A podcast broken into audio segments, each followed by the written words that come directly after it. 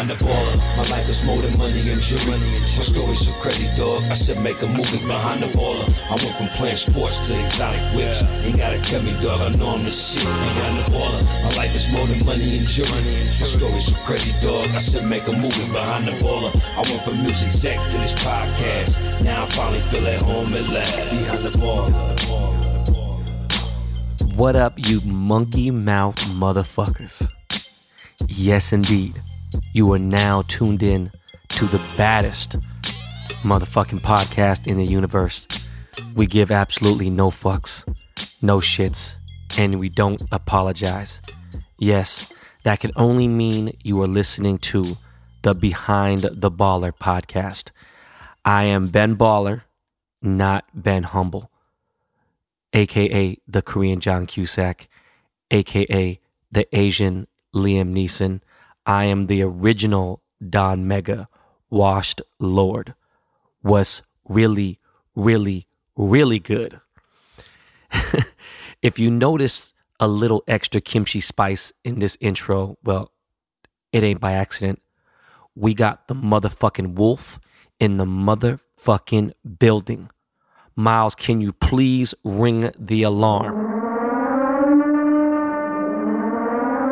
This is not a test. We got Jordan Belfort in the building. Yes, the Wolf of Wall Street is on this episode of Behind the Baller podcast. But check game. Um, before we get started, man, my heart goes out to everyone in Australia. As you can see, and if you've been living under a fucking sombrero, as you know, if you have any kind of phone or the news or whatever it may be, um, the whole fucking entire continent's on fire. Something like three quarters of the continent is literally on fire, and it's been on fire. Over half a billion animals have died. They're saying over a billion animals will die when this is all done with. Um, this is some other shit. To be honest, I don't even know what to really say.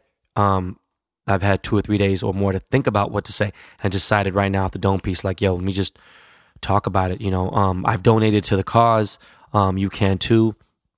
Don't have a specific place you can. I went on my friend Rumi Neely's page and I saw um, a donation link there. But, um, you know, it, it's not that hard. You can literally find something legit uh, and, and figure it out. But more importantly, listen, man, they're to need a lot more than money and prayers it's a just a really shitty situation, and and I mean, God help them. You know, this is just just crazy.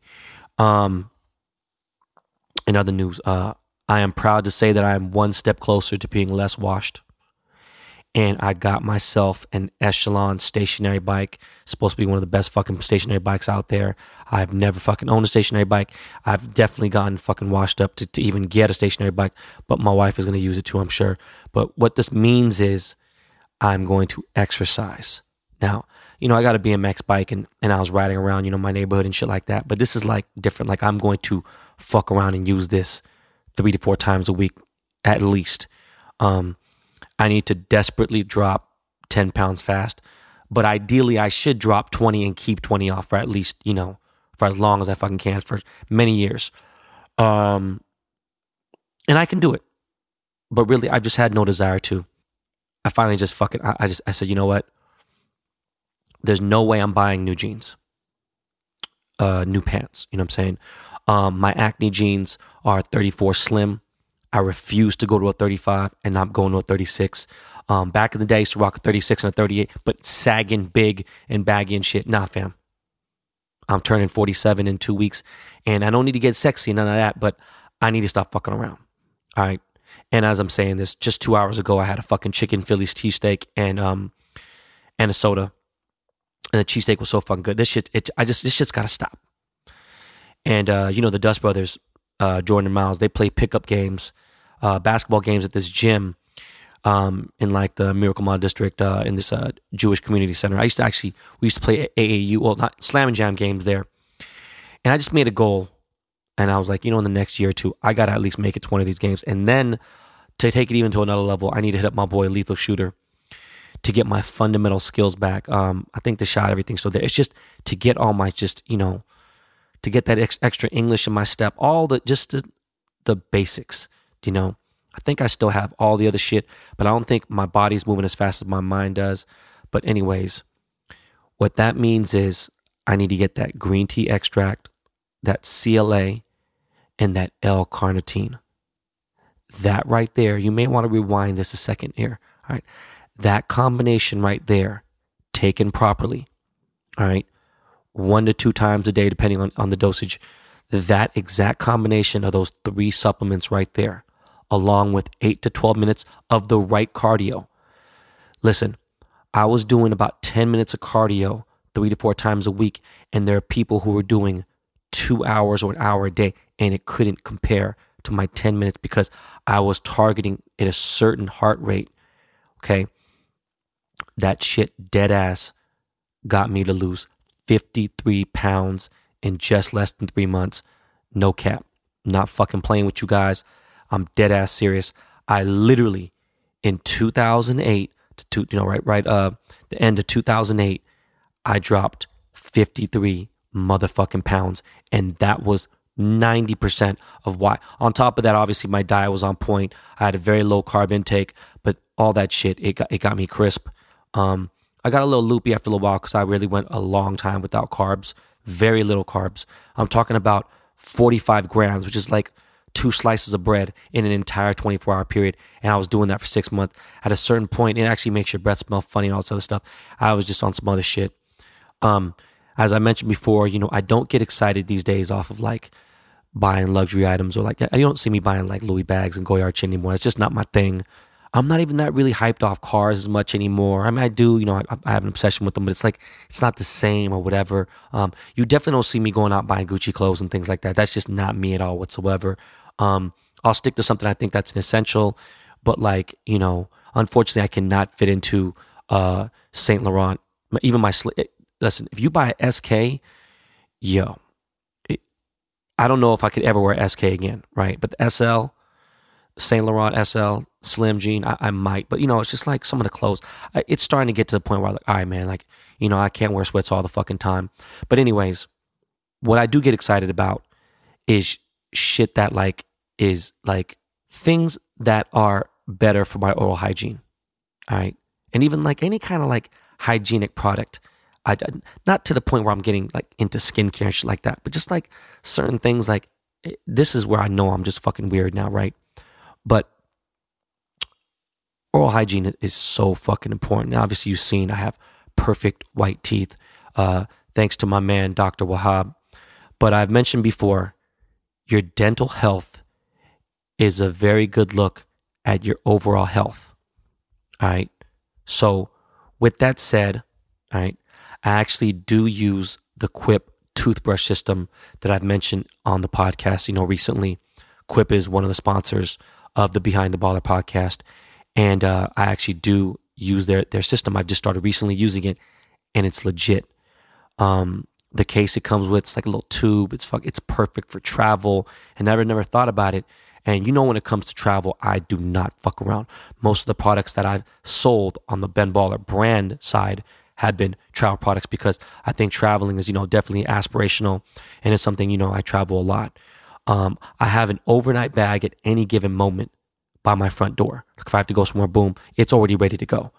Chargers, everything, you know. And I have two separate toiletry bags that I use on a regular basis. You know, um, I have one for like the one, two day trips, and then I have the other one for four day to two week trips. So I always stay ready. So I never have to get ready. All right. So I can say this with no joke, with no fucking check behind me, nothing. Quip is for sure my favorite toothbrush to date that I've ever had, I've ever used. Okay. So if you want to try it out, make sure you do go to getquip.com forward slash baller. G E T Q U I P dot com forward slash baller. Um, use my discount code and um, you could hear more of the details about it. My wife uses like a hundred dollar electric toothbrush, and she lives and dies by it. Listen, whatever. She hasn't used a Quip yet. I'm actually going to get her one, but uh, Quip shits on it. Period. You don't got to go anywhere to get it. Like the ad says, they ship to you. It's like a subscription service, so you could just have that shit always sent to you, and it's just it's fucking convenient. I mean, I, I got one. I was like, oh shit, And saying it's time to, to switch. There's beeping noises. There's all kinds of stuff. It's just, it's really the most on point toothbrush there is. Um, I have seen them at Target, so they're getting popular, but fuck all that. Here at Behind the Baller, we set trends early. I tell y'all what's warm before it gets hot. All right. Now, speaking of traveling, um, I made a broken promise to my wife and my family that I wouldn't travel as much this year. And I've already been out of town in 2020 as it is. And now um, I'm headed to Dallas tomorrow for my boy Ed's wedding. Shout out to my World Star uh, Hip Hop family. He's the president of World Star Hip Hop. And um, honestly, to tell you the truth, I have no. It's, it's been a minute. I can't think how long. But I've been to Dallas in the last decade. I just have no idea what the fuck I'm going to do in Dallas while I'm kind of waiting in between the wedding and stuff. I don't know what that. There's really no itinerary. I don't know. Um, what I'm not going to do is I'm not going to a bar and drinking. And I know Dallas got a lot of strip clubs. I'm not going to strip clubs. I'm just not really. That's just not my thing. Unless if I am in Miami, then yeah, I'll hit 11 and I'll hit Tootsie's. But anywhere else, like Vegas or anything, I'm just I'm just over strip clubs. I just can't. Man, I used to be fucking obsessed with strip clubs. Anyways, before I get to mention, um, every time that I've drank in the last year, I hate myself. Now, a lot of people, you know, even in their 30s, they get really shit faced, like, oh man, I just can't drink like I used to. That didn't happen till like my late 30s. And then I, you know, my wife's like, oh, Ben doesn't drink. She tells all my friends, tells all her friends, her family, oh, Ben doesn't drink. She don't know I used to be a fucking damn near an alcoholic. And because this is the thing. They say people don't change or whatever. Just understand that she doesn't know how much I really did love to drink. And because I can't be that person, it's like the incredible, I turn into a whole different person. And there's no way. It, a divorce is one thing, but jail time is a whole nother thing. Like she doesn't get the person I used to be when I used to be with Jonas. I was on some whole other shit, and just it just didn't work out, and it's not gonna work out for being married and being a father. Um, obviously, after I drink the next day, like when I drink for real, I just can't get my shit together, and uh, pretty much at this point, I'm only drinking Japanese whiskey and sipping it only, and pretty much tequila. Now, I know for over a decade, I've promoted champagne so fucking heavy. For years, I promoted champagne. But now I swear to God, I'd rather fucking eat quinoa than drink champagne. And I hate quinoa. I'd rather eat toothpaste than fucking than drink champagne. I, I, don't know what it is. I may get rid of all my rare bottles of champagne soon too, even though they only serve as strictly decorative items in the man cave. Um, I just don't want to promote headaches. It's just I don't know what it is. But I will say that ta- I love the fucking taste of Moet Nectar Imperial Rosé. You know, the gold bottle of Moet. That's my favorite fucking champagne. I'll be like, oh, it's the hood champagne. But it's still Moet. It's still, you know, Moet Chandon. It's fucking delicious as a motherfucker. But again, the headaches. I'm good, man. So he's back to traveling, I don't know how the fuck I got so sidetracked on drinking. Um, I'm in Dallas tomorrow.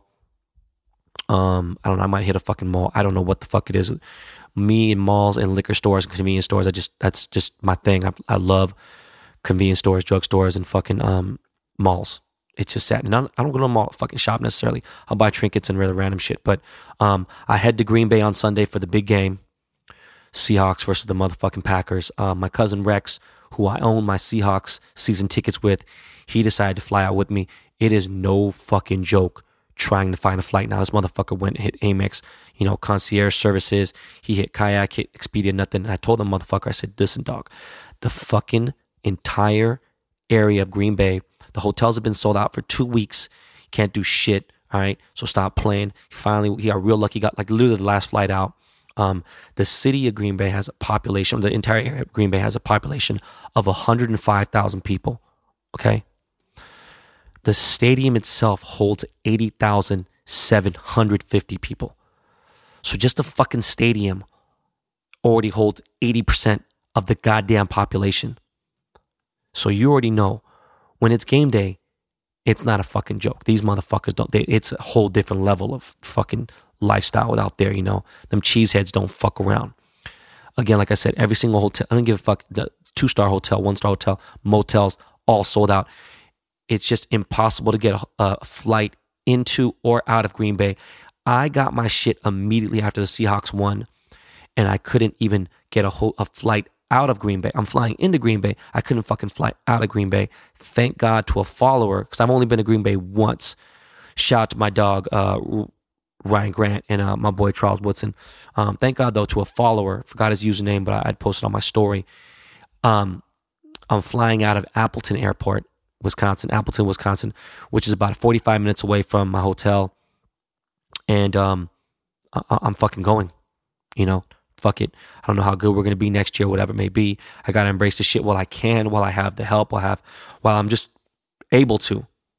God willing, we win and beat the Packers in their home field, um, which that means we will most likely fly back to San Francisco um, the following weekend because I don't think the Vikings are to do it. They're just not to have. If they do, oh my fucking god, amazing. So the following weekend, from this weekend means we we would play the Niners in San Francisco if we win.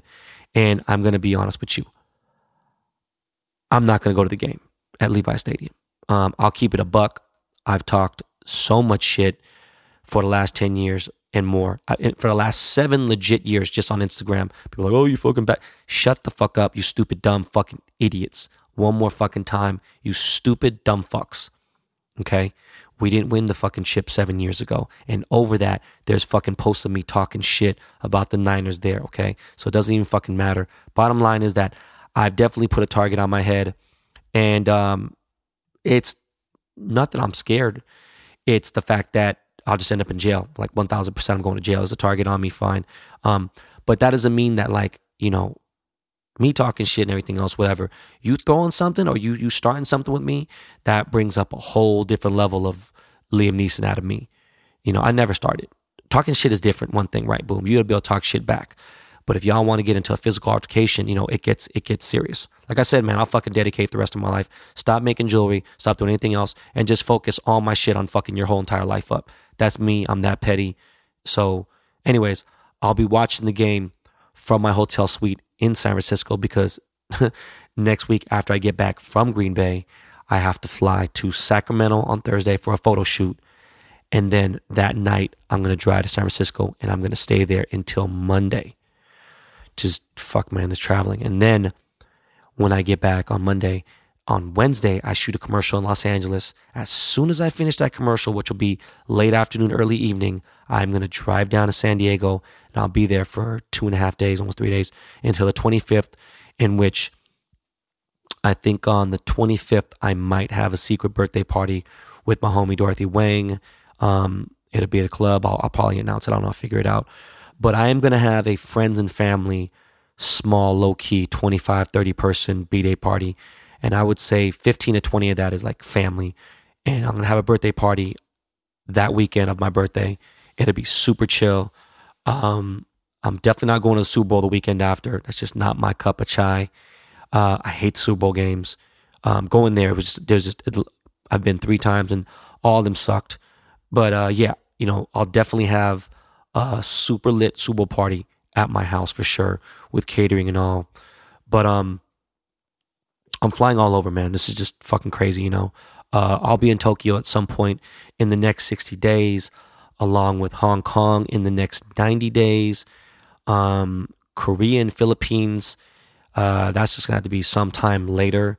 Uh, I was supposed to be in Dubai next month for an appearance and for another collaboration. Uh, yeah, that's not gonna happen because this stupid motherfucker Donald Trump threatened um, all this other crazy shit. And I told you before, um, we are pretty much at war terms. I mean, I don't know when we're actually going to go to war, but it's I don't think it's world war, but whatever. But we're, we're not on good terms, and and Iran has already said that they're going to, if we fuck with them anymore, they're going to bomb Dubai.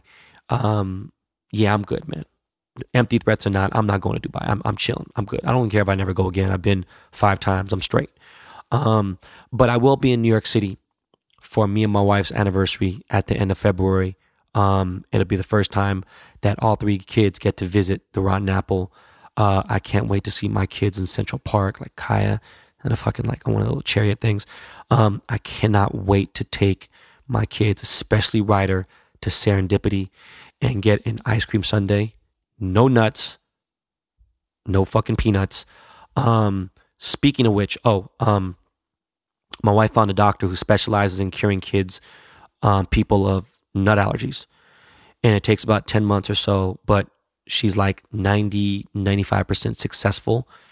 And people who had it, whatever, she, we just began the treatment um, very recently last week. And so I pray this works out. It will change all of our lives. Well, in my family, it will change our lives forever and fucking ever. Like I will literally have one less enormous stress ball off my mind and body to think about if this works. So I just I fucking hope it does. Uh back to some jewelry shit. I'm almost ready to set some stones into Kid Cudi's piece. I've done some, um, well, my diamond setter's done some stuff on the micro pave side. That is not my specialty. But the beauty of it is this is that I can work myself late at night, early morning, whenever the fuck I want to. I know exactly how much time I need to put into this. But once we get into the final stages, like the final polish and the rhodium, that's when I really get down. That's when shit gets real gang related, and that's just my specialty. You know, that's when my hands get real. Get you know, that's why people are like, oh, let me see your fucking hands. Listen, these are my hands, motherfucker. And I get manicures often. My hands don't look that great. They look as good as they can, but uh, and it's funny too. People are like, oh man, your hands always shake and blah blah. What is that? You know, I have a adrenaline issue, and um, I've had it since I was 12 years old. And it's always been that way. People are like, oh, shanky, whatever. This, I've gotten blood work. I've done everything done. This is an adrenaline issue with me personally. I've always had my hands shaking. It's got nothing to do. I don't do fucking. I don't do coke. You know, I don't do any speed. I don't do any, um, any any of those type of drugs. Anyways, the piece will have some man- enamel work on it. So you know, even though my hand is not super steady, my hand is super precise. I can't wait to show you this piece. I can't wait to hit Tokyo to go over my next collaboration with Murakami. I'm so fucking hyped about it. Don't know what we're gonna release. We don't. I don't know if it's gonna be a complex. I'm not sure but our next collaboration is going to be lit. Uh, speaking of collabs, um, speaking of collabs, speaking of Tokyo, and speaking of art, I had lunch with my new favorite person yesterday, um, Lauren Tsai. She was and maybe still is kind of a model, I think. I mean, she definitely was a model. I don't think she's she kind of still is a model, but she's an actress. Um, she's on a Netflix show. I don't know. You have to Google it. I'm not really positive, but she's always been an artist and uh, I don't know exactly what I'd call her art, but she's dope as fuck. Um, she's Hapa, which obviously is Asian, and, and I fuck with her heavy. We met via uh, my designer con family, my boy Ben and Kai, and I just love her entire energy and vibe. It, it she's just got a super fly personality. She's crazy talented, and we are discussing a possible collaboration. Um, obviously jewelry. Uh, and I don't want to force it at all whatsoever. It just has to flow like some open meridians. But I think I think it'll work out. We ate at uh, um, my boy Nick's uh, restaurant. I finally got to check out my boy Nick's restaurant. It's called Nic's on Beverly, N I C apostrophe S. Um, my boy Nick is a like a famous vegan. Um, he's been a vegan for a long time, longer than most people. I remember the day he became a vegetarian uh, was like end of summer 1994. Lydia was there the day he became a vegetarian and then he became vegan um, like 20 years ago, whatever. Anyways, this is a 100% plant based vegan restaurant and it's a nice restaurant. So it's like a fancy, somewhat fancy restaurant, but it's, you know, you don't have to dress in black tie or nothing. I'm just saying it's a fancier. It's not like it's a fucking Chipotle style. This is a, a real legit restaurant, real chef cooked plant based food. Um, there are a few places like this in Los Angeles. I have not seen any in New York or SF on this level. But um, again, this is all vegan food only, and no disrespect to Gracias Madre or Crossroads. This is for sure the best vegan food restaurant in the country, if not the world, um, because I haven't seen anything. But I mean, from what I've been to, um, and I've been to quite a few here in LA, uh, food is phenomenal. Their avocado crispy rice, that fucking ponzu sauce is so goddamn good. Their fucking gnocchi was was lit. Avocado tacos. Uh, Lauren had this um, tofu bowl.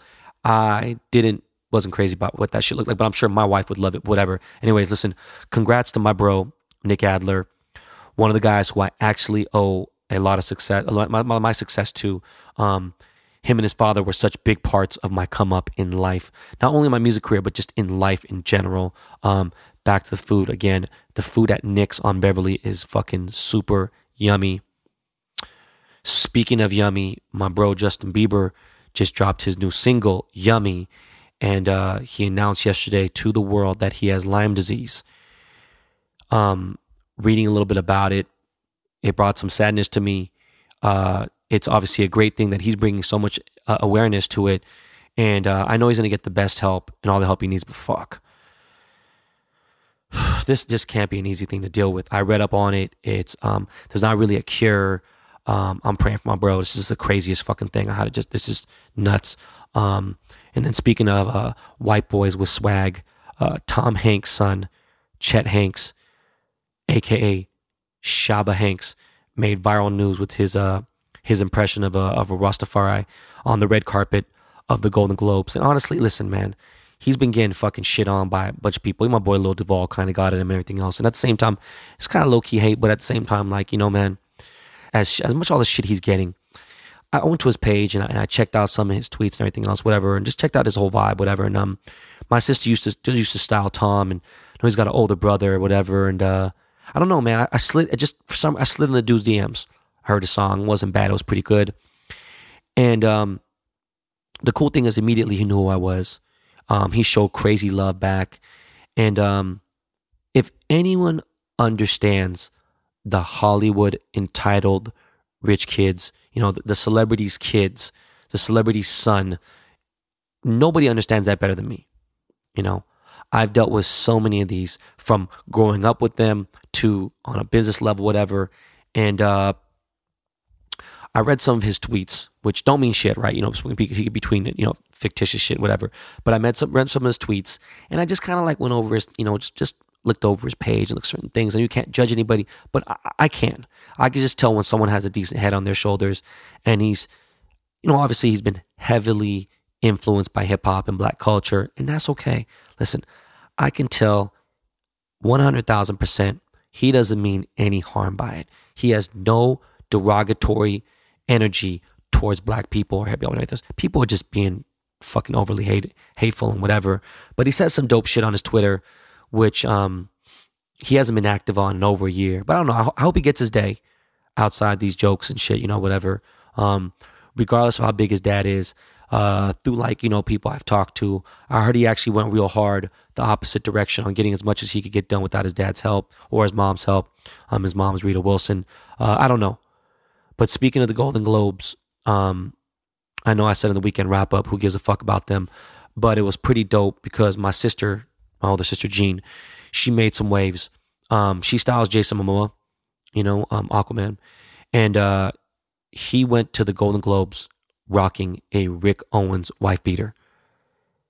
Like he wore a fucking wife beater to the black tie fucking Golden Globes, and he crushed it. He killed it, you know, and it was fucking dope. It was like it just no one said shit and and and you know people were definitely shocked and whatever but my sister doesn't fuck around ever she's so fucking versatile with her styling it was dope to see her name pop up on yahoo news cnn all that shit she comes from the real super og traditional hollywood way of publicity and just the way she works and everything else it ain't ever been on some fucking greasy shit on some like um there's obviously no nepotism my sister built her own name by herself so this whole social media thing is super new to her it's something she's still getting used to. I love my sister, of course, you know.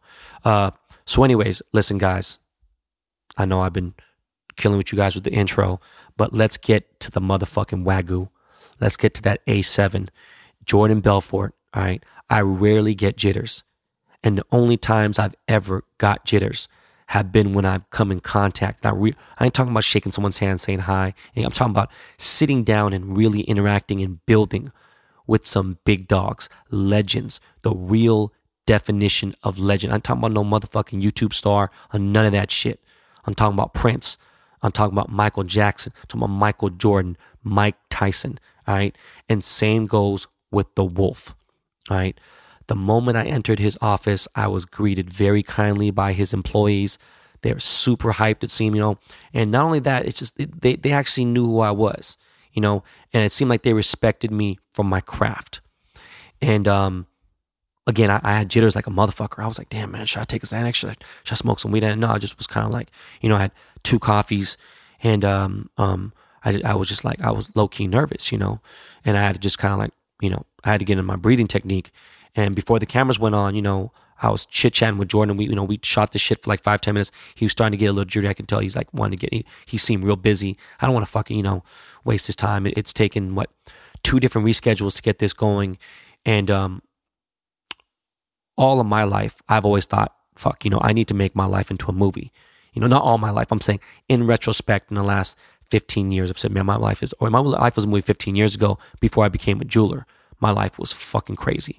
And I know a lot of people say this shit like, oh man, what about this dude? You know, he got out of the hood and played ball and this and whatever. This guy became an actor. Listen, fuck, I should bring up Kevin Hart's fucking documentary. I'm not, not a fan of Kevin Hart at all whatsoever, but his doc was crazy. Um, but anyways, I think what I've done compared to any of these people I've seen, what I've done with what was given to me is so much more than 99.9% of the stories of all the craziest celebrities I've ever met, except for Mike Tyson and, of course, Mr. Jordan Belfort.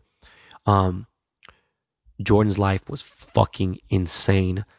I mean, I can't even believe he's still alive. I'm sure most of you guys saw Martin Scorsese's movie, The Wolf of Wall Street.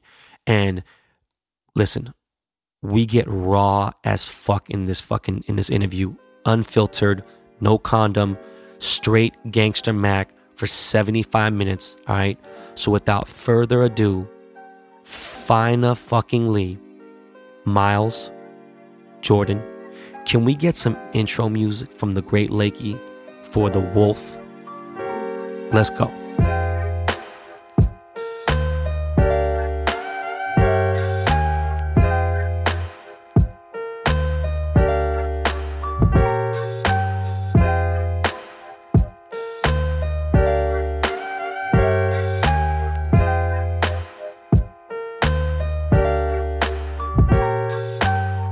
Man, you are tuned in to another episode of Behind the Baller. We have probably the biggest motherfucking guest in the history of the show, even though the show's new, but regardless, this is a fucking legend in the motherfucking house. We got Jordan Belfort, the Wolf of Wall Street. What's good, Jordan? What's up, buddy? Yo, man, let's get right into it, man. Let's go. Um, you're from the Bronx, man. Well, actually, Just, Queens, but you know, we're kindred spirits. Bronx, Queens. We share a day together. Well, actually, Brooklyn, Queens Day. So, but yeah, I'm right over the bridge from the Bronx. They border each other. Okay, what part of Queens then, man? Bayside, Queens. Oh, okay, Bayside. Okay. Yeah, Flushing, Bayside. I'm, I'm actually from Bayside, and I lived there till I was uh my early, like 21, and then I moved into the city, then out to Long Island. But I was in New York my whole life, born and bred. Okay, yeah. Reason why I know Bayside is so funny. I'm a huge Jerky Boys fan. That that those guys, and they would always talk about Bayside Queens and like, oh, the Bayside Raiders, whatever. And then Flushing, obviously, I'm Korean, so Flushing is 90% Korean right now. Bayside is a huge Korean population now too, as oh, well. Oh yeah. Oh yeah. shit. Well, how did being from like um being from there, how that like how that shape you, man, at a young age? I, I think that growing up in Bayside was interesting. So, you know, we were middle class to lower middle class, right? Highly educated we had enough money so we didn't want for basic necessities, but we knew how little we had. So, like, we always said, wow, you know, one day we're going to get rich and move out to Long Island where the people had money. So, you know, I wasn't so poor that I didn't see wealth around me. I saw wealth on the other side of the rainbow. Uh, had a great education, but didn't have the things that I wanted, but everything I needed growing up. And I think that was a big part um, of of really shaping my perspective on what it means to be successful, on why certain people aren't successful. Like, for instance, my own parents. I had really amazing parents, brilliant, hardworking, educated, and broke.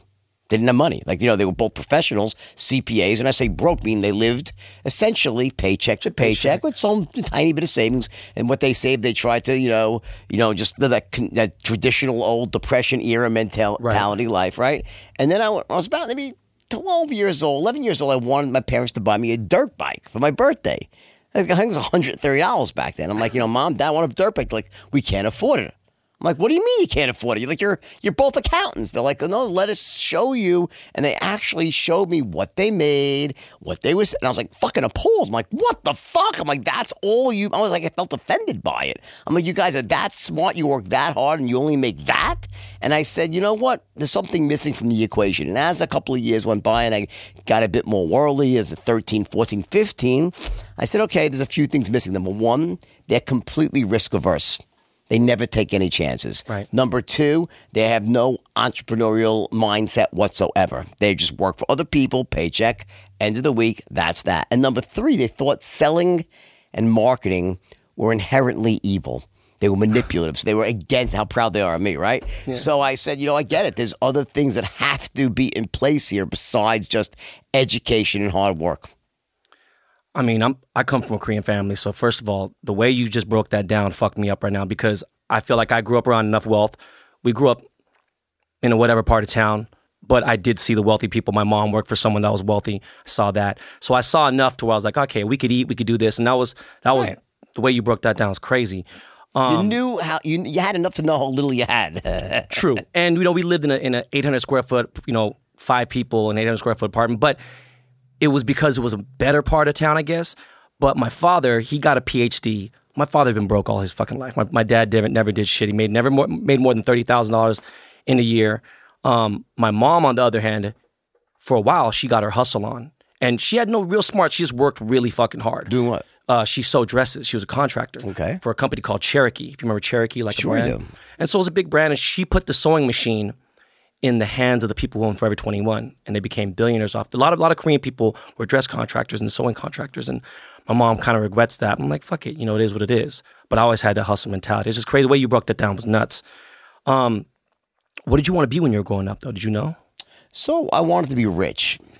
Really, I mean, I, if you would have asked me when I, even like at the age of 18, or no, t- even 21, when I graduated from college, if you said, What do you want to do for a living? I want to be rich for a living. I mean, I didn't really know. So I actually, believe it or not, I spent one day in dental school because from the time I was two years old, sitting in the high chair, my mom was spoon feeding me applesauce. She'd say, The only noble way to be wealthy, you have to be a doctor, a dentist, like fucking hypnosis, a doctor. As the applesauce was going in, right? I'm like, Doctor, right now that's deep shit she's implanting in me, like nobility, wealth, doctor, dentist. Now, I, when I was making the decision, doctor or dentist, she said, I can't go to school. I was a very good student. So I graduated, you know, high in my class in college, right?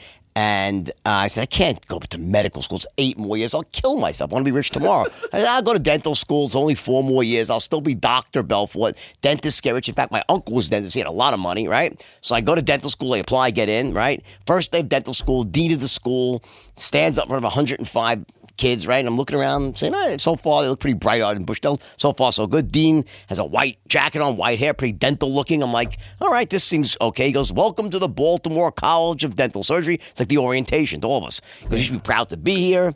Dentistry is a wonderful profession. You're going to be a pillar of privilege. Just give yourself a round of applause. Everyone's like, yeah. I'm like, all right, yeah, whatever, right? He goes, but let me say this. The golden age of dentistry is over. If you're here to make a lot of money, you're probably in the wrong place. I'm like, what the fuck? And I stood up and I left. I dropped out my first day and never went back.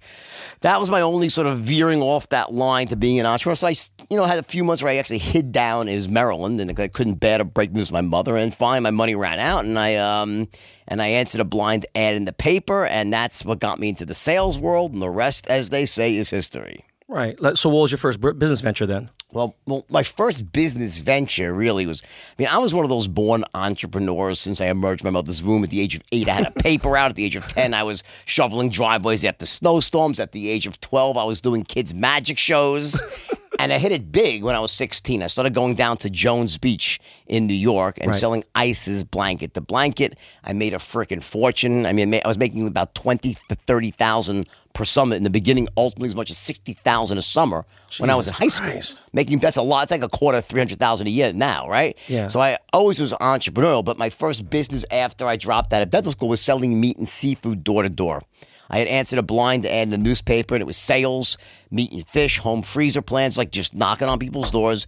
And my first day on the job, I just shattered the company record. I was a born salesman. And the first week, I destroyed it. About two weeks after, I said, Hey, well, I'm working for these guys for, I'll just open up my own business. I opened up my own meat and seafood company. I was 21. By the time I was 22, I had 26 trucks on the road. I was making a ton of money, I thought but I was actually making all the mistakes that young entrepreneurs make. I was overexpanding, I was undercapitalized, I was growing on credit. Before I knew it, I was out of business, went bankrupt at 23, and that's what brought me down to Wall Street. That was my next fucking question. You know That's what I mean? Like, I, what- I lost my money, had to go down to Wall Street, and, and I had to essentially sell myself a job because my resume wasn't looking that good at this point. I was a dental school dropout who just declared bankruptcy. I'm like, hire me, right? So, you know, when I went into this for my interview, I actually started pitching the guy a stock like right in the job interview, and the guy's like, "Oh, oh," he goes, "Jesus, I never, never met anyone like you." Because it's crazy. That the guy was interviewing me. He goes, "You know, either one of two things are going to happen to you. Either you're going to become the most famous broker in Wall Street history, or you're going to end up in jail." Well, the guy's a fucking genius. He was right on both accounts, all right? And he hires me, and the rest now really is history, right? I mean, the stock market always came easy to you. Is that what, it, like, as far Well, as the you know, and, numbers? Again, so what I was as a stockbroker, you have to distinguish here between being a stockbroker versus being an analyst or an investment banker. There's so many different nuances to Wall Street. A stockbroker is essentially a glorified salesperson. You're a retail stockbroker is selling stocks to individuals and he's getting the recommendations from either analysts or whatever source. So you're not really, you're just a salesperson. And it was perfect for me because I was an amazing, I was the best salesperson ever, right? So I, I worked for about six or seven months as an assistant because you had to get licensed back then. You couldn't call anybody. And finally, after my six or seven months of you know working for this other broker and just watching and listening to them, it was my first day.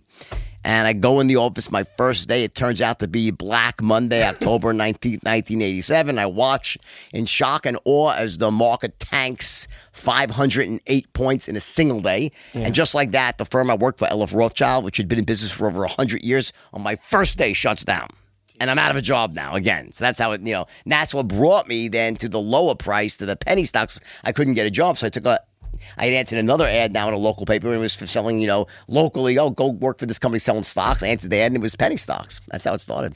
I mean, what do you remember about Black Friday? Uh, Black, Black Monday, though. What do you remember about that? Is there anything Well, like I you remember there was a Black Friday before the market actually before the market before the market tanked on Monday. It was a foreboding Friday. They, it was like the market. You have to remember the price of the. Not remember the market back then was two thousand three hundred something like that. Right. Twenty three hundred, one tenth or less, less than a tenth, right? So on the Friday before, it went down like ninety five points which was mad. It's like a thousand points. And everyone's like, oh, fuck. uh, But it's going to come back on Monday. And then Monday morning, it's like from the first second the market opened, it was like a cliff. I just, I'll never forget because normally the paradigm was when you're calling on the phone as a stockbroker, you're trying to reach business owners, trying to get through the secretaries or the assistants, right?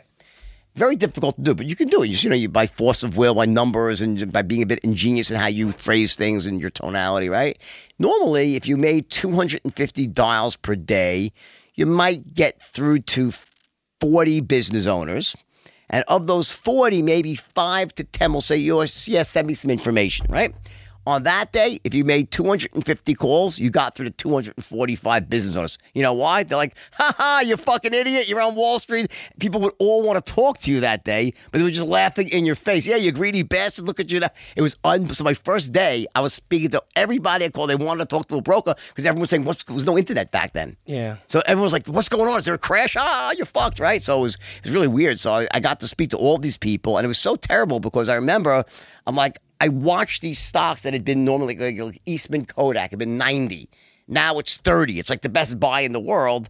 And I'm like, yesterday was 90, today's 30. It's a great. They're like, fuck you, click, you know. So it was it was a tough day. And then I remember at the end of that day, the brokers were all walking around like, oh shit, the game is over. Oh my god, the game. I'm like, what do you mean the game's over? I didn't even get to play yet. I was a freaking slave for six months. What do you mean the game's over? Like, oh no, the game's over. And the front page of the newspaper, it was the, the headline was the death of Wall Street. All brokers will be cab drivers. See, you have to remember this: that on that particular day, no one knew that it was going to be a very short downturn and then the market would come back and the economy would follow suit. People assumed it would be another Great Depression. Right. So on that particular day, you know, at the end, everyone was like, "Oh my God!" The people thought we were heading for another Great Depression. On the way home, I, at this point, I was taking the fucking bus to work. To this day, I never recover. I still can't get in the bus without having fucking a twitch for this day from the six months of taking the freaking bus. All right, I'll never forget. Normally, you know, you know, when you get on a bus, when you go to a store, there's like the general background noise of people just talking to each other. On that day on the bus, you could have heard a fucking pin drop. It was like dead silence. And everyone's oh, like, shit, no man. one was utter. So everybody in the free world knew that the market had crashed, that there was going to be a disaster in the economy. We were heading for a Great Depression. So everybody knew it except my first wife. She was a few wives ago. I haven't done that well in the wife department, but she was wife number one. She wasn't much of a news bug. Wasn't really the sharpest tool in the shed. I loved her, but she wasn't a brain surgeon, right? So, like, you know, she's watching fucking Oprah all day and soap operas. So she just assumed that when I went to work that morning, like, it was a guarantee I was going to break the records. I was I was the greatest salesman, even as a kid, right? Everyone said, "Oh my god, you go to you're going to be the biggest broker ever," right? So when I walked in the door, we were so broke because I, you know, I declared bankruptcy. I was on, you know, working slaves' wages. She'd taken our last $95 and bought a bottle of Dom Perignon to celebrate my first day as a broker. Oh, so when I walked in the door, she's like, How'd you do? Did you break the record? And I was like, oh. I'm like, you didn't fucking hear. I'm like, I, and I collapsed and started crying in her arms. I, I, I took that ultimate shot that you take as an entrepreneur, as a successful, at least a success oriented individual, and I, and I started to cry, and I was paralyzed. That day, I remember, I was like, when I got home, I was paralyzed with fear and uncertainty and, and just self-loathing and I thought God was against me, the world was against me, nature was against me, whichever you believe in, and and I was paralyzed. I couldn't move for about two hours because I didn't have more than two hours. I was broke. I couldn't pay the rent. Yeah. And after a couple hours of you know self pity, I we picked up the help wanted section, and we started looking for a job outside of Wall Street because Wall Street wasn't hiring, and that was that. And that was, and I stumbled upon this ad that said you know part time, full time stockbrokers. I'm like part time stockbrokers. It was on Long Island. I'm like really? And I, when I called up the next morning, and they're like Investor Center. I'm like invest? What the fuck is invest? I'd heard Morgan Stanley, JP, Yeah. Investor Center, and they said, "Yeah, come down for interviews." So I went down there, and that's the, one of the greatest scenes from the movie is when I walk into this dilapidated brokerage firm, and there isn't a single thing in there that reeks of wealth, success, or Wall Street. It's like going back to the caveman days. They were just dialing on, you know, regular, uh, you know, rotary telephones, no computers on the desk. They were selling stocks, what's called the pink sheets. These are penny stocks, and I didn't. And they were cursing. They were dressed in jeans and sneakers. I come from like the mahogany panel walls of fucking LF Rothschild, where we were selling IBM to fucking institutions, right? And I was like, "What the fuck are you guys doing here?" And like, "Oh, we sell penny stocks." And I'm like, "What's a penny stock?" I didn't know what it was even. Yeah. Did not know. And then when the guy showed me, I'm like, "Wow, these are real pieces of shit." I'm like, and he goes, and I'm like, I'm like, "What is these two differences?" And then he goes, "Oh, that's it was like ten cent bid, twenty cent offered." I'm like, "That's a fifty percent spread." He goes, "That's all commission." Yeah. I'm like, what? I'm like, no. Because on traditional Wall Street, if someone would send you a million dollars, you'd make maybe 2000 in commission on that, Oh, right? shit, I didn't know it was that small. Damn. It's okay. small, but you keep doing it again and again. It's Yeah, very, yeah, very for sure. rapid, right? And because people trade in and out, right? And you make it in the buy and sell, but it was small. If someone sent you a million dollars in this world, you'd keep half a million. Yeah. So I'm like, you mean to tell me that if if they send me a million bucks, I get to keep half? He's like, well, yeah, in theory, but it doesn't work that way because rich people don't buy penny stocks. So I'm like, why? He goes, because they don't. Because you know we call mailman, we call average moms and dads. They put a few hundred dollars in. Now, at this point in time, normally, if I was myself, I would have said, "Wait a second, that doesn't make sense to me." It didn't make sense to me. But I was so downtrodden at that moment. I just declared bankruptcy eight months before the market had crashed. I thought I had the Midas touch in reverse. Everything I touched turned to shit, basically, right? so I was like, just all right, all right, fine. I accept. Rich people don't. Could I? Give me a list of the poor people. Just hiring that guy hired me, and he gave me a list. Uh, he gave me like index cards of people who had written in they were poor, and he, he could pick one of these stocks. And I sat down. I wrote a script for a stock, and I'd heard all these things when I was training for six months. I didn't get to sell, but I kind of heard everything. I also had already trained salesmen in my meat business. I was a really great sales trainer already back then. And the first call I picked up and made, made as dialed, and as I started speaking, I noticed like something weird. Like as I'm pitching this first guy, I'm like, why are there people like crowding around me? And by the time I was done, the entire office had stopped. They were all crowding around me with like recorders. And when I when I closed the first guy for like five grand, was the biggest trade in penny stock history. And they're like, "How the fuck did you do that?" And I'm like, "What do you mean?" They're like, "We never heard anything like that." These guys were like, "Just buy the stock." But now I was just really elegant, had this sort of way of selling, right? And that was really how it started. That first month, I made fifty grand. The second month, I made hundred grand. Three of and all the kids started like listening to me, and I was kind of mentoring them. And then about six months later, I had an opportunity to open up my own firm, uh, which I eventually I delayed for a short time because of my failure. Uh, but you know, I was maybe saying maybe I'm not meant to be an entrepreneur, but I broke through that and I started my own firm with eight people. And for about three or four months, I was calling average moms and pops. And then it hit me. I'm saying, wait a second. I went back to that first day. Why are we calling average moms and dads? And ultimately, what I did is I cracked the code. I, I came up with this sort of niche market that was selling not penny stocks, but five to ten dollar stocks to the richest one percent of Americans. No one had ever tried it before. And when I tested the idea myself with my junior partner Danny from the, you know the Jonah Hill character, the results were so staggering. Like the first guy bought one hundred and twenty thousand dollars worth and apologized for working so small. In that moment, in that moment, I knew. I said, "Oh my God." I, cause I looked down, I saw these 12 morons working. These, these, he had 12 kids about 20 years old, average IQ, Forrest Gump on three hits of acid, basically, right? And I said, all I got to do is teach them how to call rich people, and the rest will be history. But unfortunately, that turned out to be easier said than done. I tried to everything to teach these guys how to call rich people and close, and they couldn't do it. Yeah. And that's what led me to create this new system of selling, which ultimately became the whole basis of everything that happened after. And throughout your entire stock market career, did you ever want to like, like I don't know, invest and buy buildings, anything else? You oh, just- I did. Well, I did. I did a lot of stuff. Oh, Notice shit, okay, I I, didn't. I, very quickly began um, with the one thing I didn't do much of is real estate, which I regret. I think I should have done a lot more of Yeah, that. but that, yeah, but but that's the. But I did very quickly go into what's called the merchant banking business. So merchant banking is basically the vertical integration of Wall Street, where so Wall Street is about you're actually finding companies that exist that are already running and you want to raise those companies money so they can trade publicly on the exchange that's wall street what they do they finance it's investment banking right Right. But the vertical integration is where you go one step back, say, well, I actually want to own the companies too that I take public. So I started actually buying companies privately and starting them. And the biggest success that was Steve Madden shoes. Right. So Steve Madden, the movie version of the story is way off. The, the, in my book, I wrote the real story of Steve Madden was so in the movie they say Steve Madden was the hottest shoe manufacturer. That's not true. Steve Madden was no one. He was a startup, a stone. When I met Steve, and I love Steve, he's a brilliant guy. He was a stone cold startup. All right. He was very young and he was best friends with my partner Danny, right? Right. And he he just was getting started. He asked me for a million dollars to start Steve Madden. And he just had one shoe that had not even sold. He, he he was going around in his car like store to store, right? It's a great success story. And I from I said, okay, I'll give you a million dollars and I want 85% of your company. And he's like, thank you. And he gave me 85% of his company. So the next day, I turned around and sold off 35% of that for a million dollars. I ended up with 50% for free. Right. So I that's a very classic Wall Street deal. I laid off the risks. Now I own half of Steve Madden for free. I did that a hundred times with different companies. You name an industry, I've been in that business. Um, you know, where I invested in these companies then to take them public. Right. Steve Madden was the one that really did really well, and I give Steve tremendous credit for that. But when he came to me, he made a lot of errors. Like, for instance, he didn't need a million dollars. He could have used less. So he diluted himself. Also, he would have said to me, 85%, that's too much. Way too much. He, sh- he, I would have said, okay, I'll do 50 50. He never said that. He said, sure. Wait so a I second, took hold on. 85%.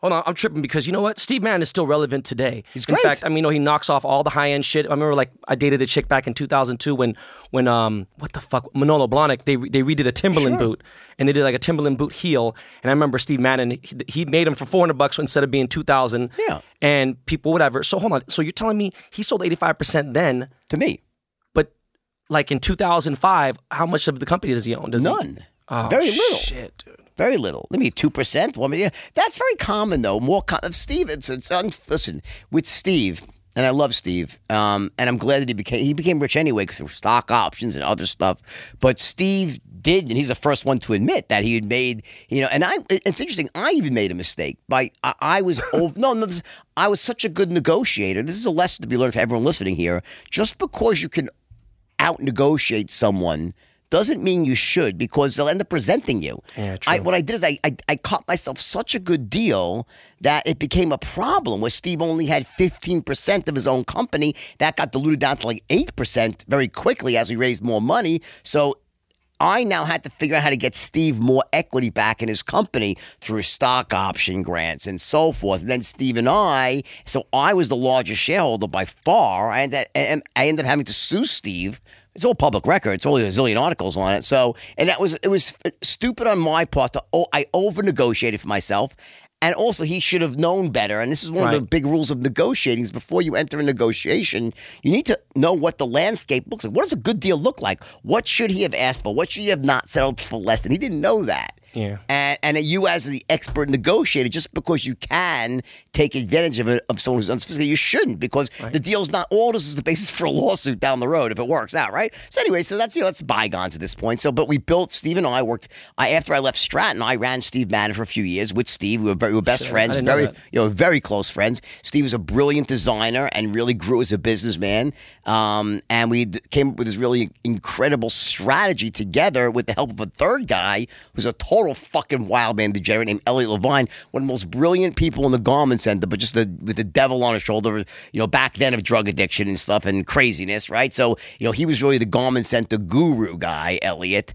And between the three of us, we come up with this really airtight strategy of how to beat other brands to market by manufacturing our shoes in Mexico versus China. So what we had is these small stores and relationships at Melrose Place and in South Beach and the Village, and we would put all these wacky shoes in and see which styles would sell best. And once we had a style that sold really well, we then rather than going to China to get the biggest margin, we'd say no, we'll pay an extra few dollars. We'll pay in Mexico, get them in six weeks, and then beat Nine West and Manila everyone else Yeah. to, and we and through sheer like this cycle of always being right. The reason Steve Madden grew is because the fucking shoes sold. Yeah. Steve was an incredible designer. He had a great sense of what worked, and he was smart to let me run the business with this guy Elliot, the other great guys behind him. And then Steve really grew as a businessman. That's the story of Steve Madden. That's fucking crazy, man. Um, what you were talking about with uh, over negotiating, that's the record business 100%. They take advantage of every motherfucking artist. lose the and rapper. And the funny thing is, artists hate them later. Exactly, and But the it- thing is, it's down now to like, there used to be 25, 30 record labels. Now there's independents all over the place. But I'm talking about majors. And there's been a paradigm shift in how money's made in Yeah. music because of the internet, right? But with streaming and everything, and But what I mean yeah. is, there's only like four majors Sure. now. Do you know what I mean? So it's like it's like you can't hate them unless you really go on your own. But you, you can too as well. But what I'm saying is it's so crazy because back when I was vice president of Priority Records, we had NWA, we had Dr. Dre, and I remember signing people, and I I would sit there and be like, "Yo, man, do you realize you're giving half of your fucking publishing for the rest of your life? You're giving this away." And the kid's like, "Yo, man, I don't give a fuck, man. I want to get a Mercedes Benz. I don't give a shit. I want. I don't even care." You know, there's this, there's this ultimate question you always have to ask yourself when you're negotiating, when you're cutting a deal is, you know, how much do I want to trade of potential future upside to get money in my pocket today? And, and what happens is when you're younger, you, know, you want the flashy car, you want the nice jewelry, right? You want all the, the trimmings of wealth, the, the things that people can see. And that's nothing wrong with that, by the way. But you have to temper that you know, understand that that the more you take up front, the more you're going to lose in the back end. 100%. And there's got to be a sweet spot there. That's there's no one no one can really say what that sweet spot is for exactly, but there are some certainly some guidelines. And one is don't fucking give away the store for a fucking Rolex. You know what I'm saying? No, for sure. Um, you know, at the height of like, um, and it doesn't matter how many employees I had, but like at a certain point, I was running the record label, and I had like 200 people under me, and I, I had to go hide every point of the day, go get high, go get lit, whatever, and Yeah, of course. go in my office. How else would you live? What the? How the fuck was it like running a thousand? You had a thousand employees, that. 3,000. Three thousand? Jordan, I'm gonna fuck you up. Three thousand employees and overseeing the Uh-huh. Thousand million- brokers, but three thousand. You know, we have thousand. I had three. Right. I was also running th- two other firms behind the scenes as well. It was crazy. And then you got you got you're looking, you know, you're overseeing a billion dollars in stock. How the fuck? How did you do that shit? Like without I'm really crazy? good at math. Yeah, Right. I'm good with numbers. But you're not I- Asian. That's crazy. Go on. I'm saying. I have a good, I'm good with numbers and I have a good, great memory. But I think, um, you know, part of it was the type of drugs I was doing. I was an expert at doing drugs. You know, I'm sober for a long time now, but you know, Quaaludes had this really short half life. So I'd be stoned like like a maniac, then I'd be sober again. So I wasn't drinking much. I was sort of like high as a kite, then sober. I had my windows of lucidity, right? Um, but you know, to me, it was almost like it was all a game after a while. You know, it was so easy for me. I think what most people don't understand about success, and especially when it comes to making money in success, is that the hardest you will ever work is when you're not making money. When you are making a ton of money, it's effortless. That's when you're sent, when you're really hitting stride and everything is lined up and the money's pouring in, it's fucking simple. It requires almost no effort. What requires effort is when you're not making money and you're trying to crack the code, say, why isn't this working? What am I doing? Why am I have to change and pivot? Once you get the system right, it is fucking simple. The money pours in in literally avalanches. It's just that's an ask any rich person, they will tell you already see you shaking. Yeah, you right. It's when you're not making money that you have to work really hard. Yeah. I want, but we're, we're going to stay on track. But I want to backtrack for one second because you said something that hits really hard home. Like, how the fuck did you kick the drug habit? Because I, I, since I was 13, I've been doing some kind of a drug. I mean, they say weight weed is a drug, but I've been doing something. But like, I had a little bit of a coke problem, probably like in, in the mid 90s to late 90s. And yeah, not as bad bit, as yours. a little bit. But you know, like, that was easy for me to cold turkey that. It was cold coke is easy, But like pills and all the other shit, much like harder, it's it's especially the narcotics are very hard. yeah. So how did you kick the pill habit? So, um, I went to rehab for four weeks. Um, you know, I, I think with me, what happened was is that I tried a few times earlier, but I got sober in '97, and before that, I had a couple of false starts I wanted to, but it didn't take.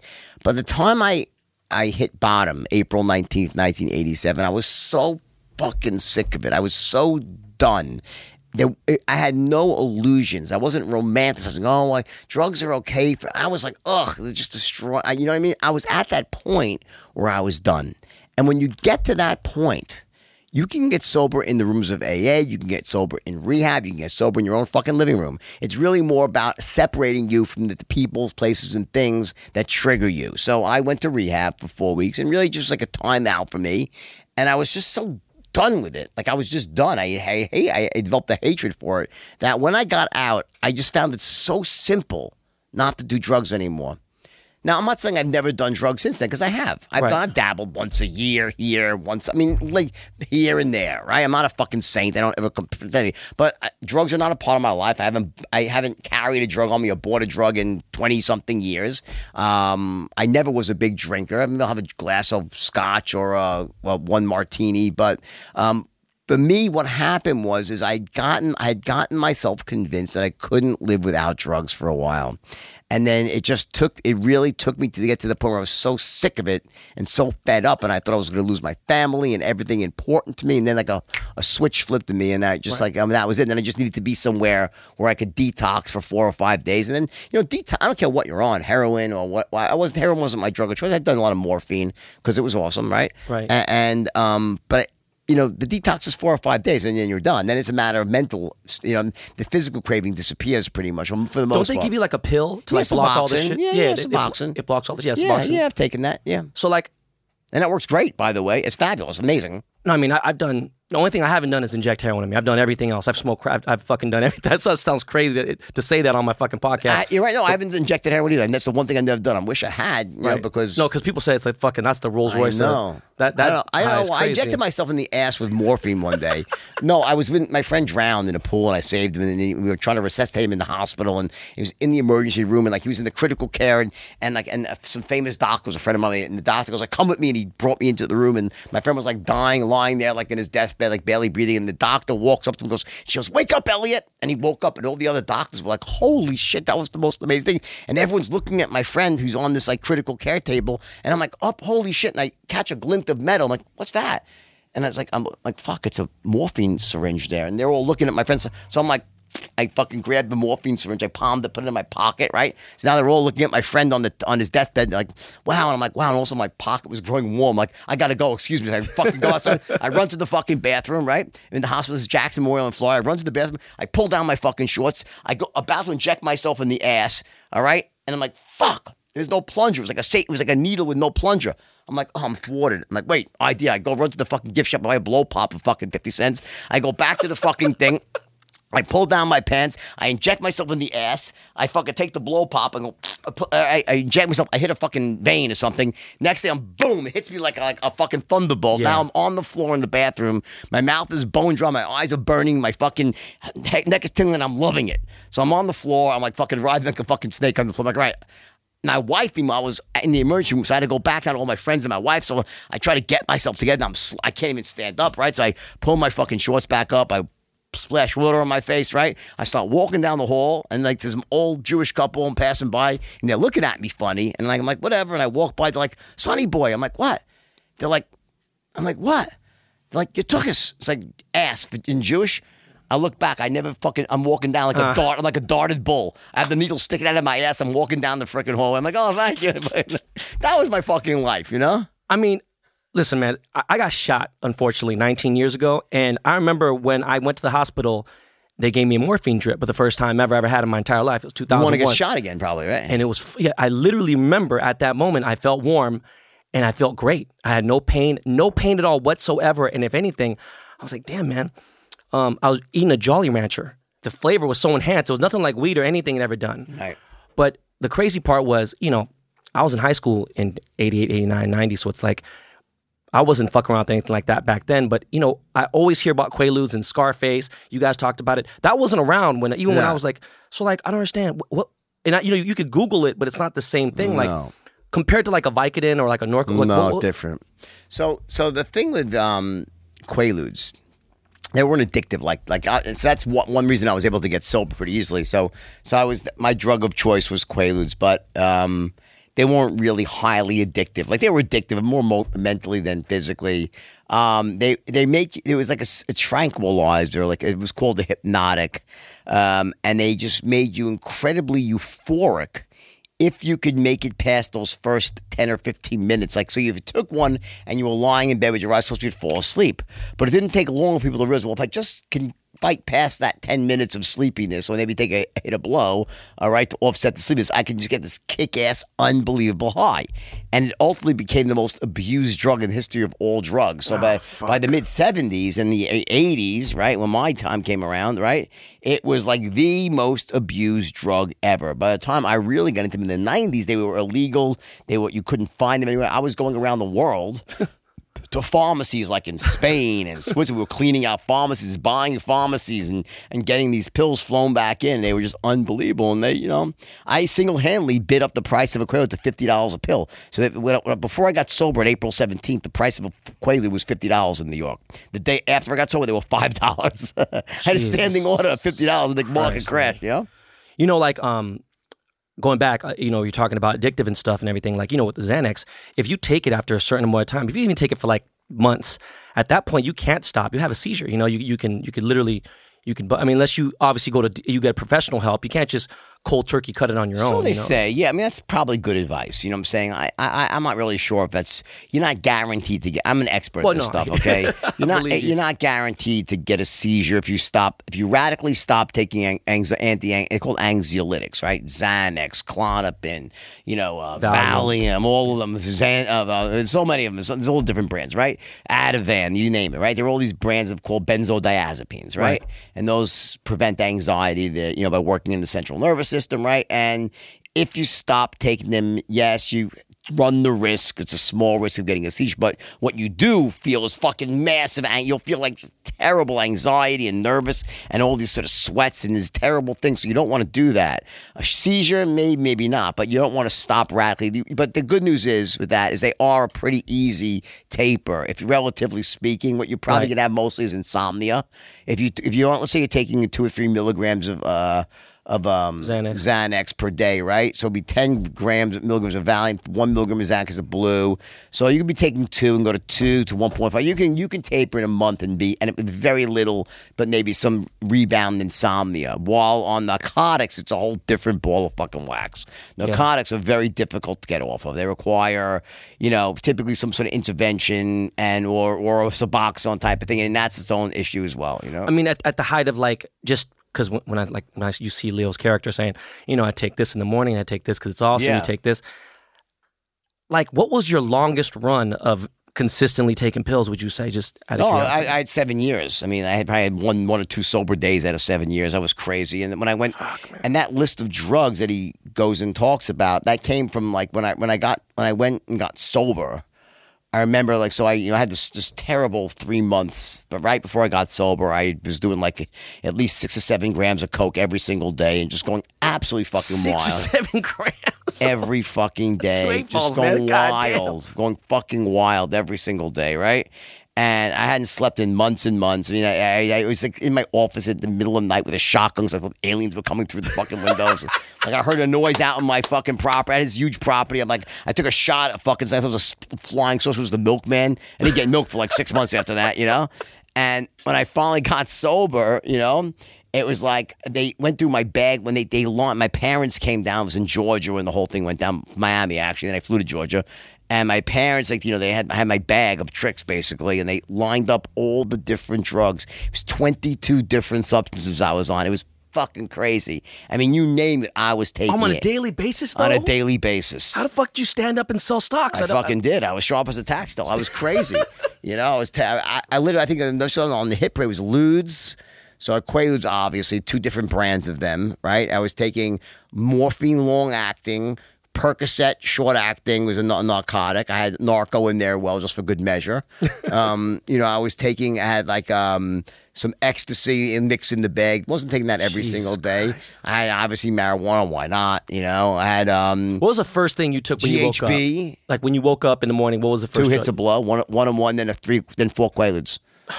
Damn. Man. I used to wake at the height of it. I'd wake up at five a.m. because I wanted to be able to get go up and down with my wife would wake. I wanted my first high to be clean, no one fucking bothering me. So that was really fucking bad. That was like at the height of it, you know. And um, and, I just, and then I oh and then I was taking Klonopin I liked the way it sounded, Clon like a club Klonopin. I take Ambien. Um, I was taking Valium. I was taking um, um, a lot of uh, Paxil, Prozac. I was taking. I mean, I was taking Prozac? fucking- why not?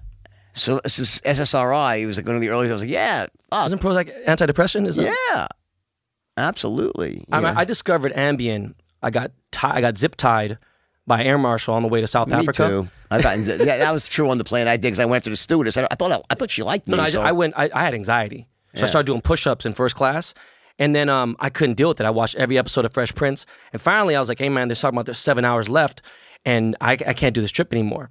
So there's nowhere to land. You know, you're going over South to go South Africa. So finally, they had to zip tie me. Yeah. And um, I was taking oxygen, and the lady said, uh, "I can't take any more oxygen. They need to leave 15 percent of the oxygen tank for the rest of the passengers, and that's I'll give you fifty thousand dollars for it. I don't give if I have to have this thing."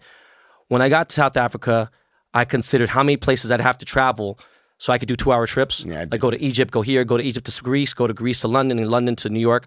So obviously that wasn't realistic. And the girl I was engaged to, she was like, "You need to fucking figure things out." Found Ambien. Took Ambien for the first time. Fell asleep for 16 hours. So I, I woke up. Boom. Was in Atlanta. Then Atlanta. Boom.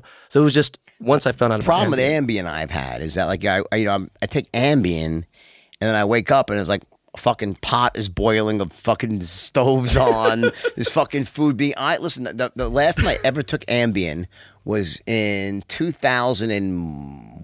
2001 when I my kids first moved to California. I came to see them and I took the regular recommended dose. I was sober for many years now, so it was a doctor approved Ambien. I took the Ambien, whatever. Went to bed that night. Next morning, I woke up. Whatever. I'm in my in the hotel here in Manhattan Beach, and I'm going about my business. And I call my wife. It's like ten o'clock. I'm like, hey, um, um, I said, okay, um, you know, oh, I said the kids went to school. It's really great. I'm like, how'd they get the kids get to school?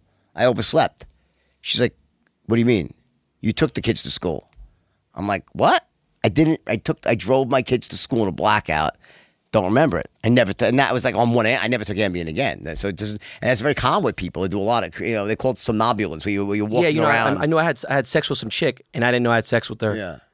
and that was kind of It fucked could have been a gift not to remember that, depending on how she looked, right? But but but the point is, you know, there's a lot of guys that wish they had that experience. But but the point is, is that I was so gut wrenched by I never took Ambien again. But on my plane experience, which was in the movie, Yeah, yeah, I was gonna I, ask you where about I got actually. tied up. Well, what happened was I was I was mixing Quaaludes and Restorils. And when I got on the plane, What's a Restral? A Restoril is like a sleeping pill. Oh, okay. And, and they, there's a different class than Quaaludes. And when I and when I walked on the plane, was really fucked up. There was a really cute stewardess. We were flirting. And I thought she liked me. You know, I was catching a rap with her. I was young. I thought I was okay. I'm cute. She likes me, whatever, right? And then um, I don't remember. Like, I don't really, I just remember like it was, maybe was there a struggle? I don't remember. Like, I don't, it's just I thought she liked me. And then like when I woke up and I'm like, I'm like, I'm like, what the fuck? And I'm like, I'm, I'm like, fuck, I'm tied up. What's going on here? And like, they're like, you fucking went crazy. You were going after her. You tried to like, you know, stick your tongue in her. I'm like, you know, I wasn't trying. Like, I- I'm like, no. I'm like, and I'm like, and like, it's that terrible feeling. You're like trying to, did I, no, did I like, or did I? I'm like, oh no, I never, I don't remember. Know, I, Yeah. I, I thought she was kind of cute and she liked me, and then I guess I went over the line. Yeah.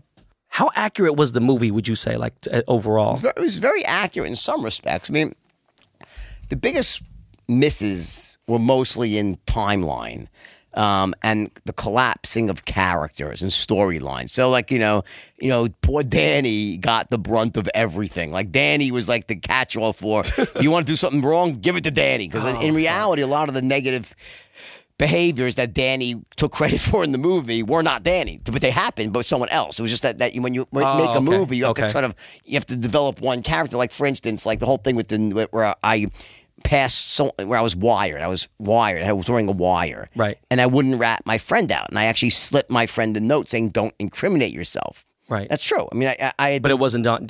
It was, it was Danny. It was Yeah. someone, so but in the movie, his name was Donnie, right? Donnie, but his Okay. real name was Danny. Okay. So like I so what happened was it was just someone else, right? And you know, I was cooperating but with information and stuff. When they asked me to rat someone a friend out, I didn't want to do it, right? So so I, I slipped him a note.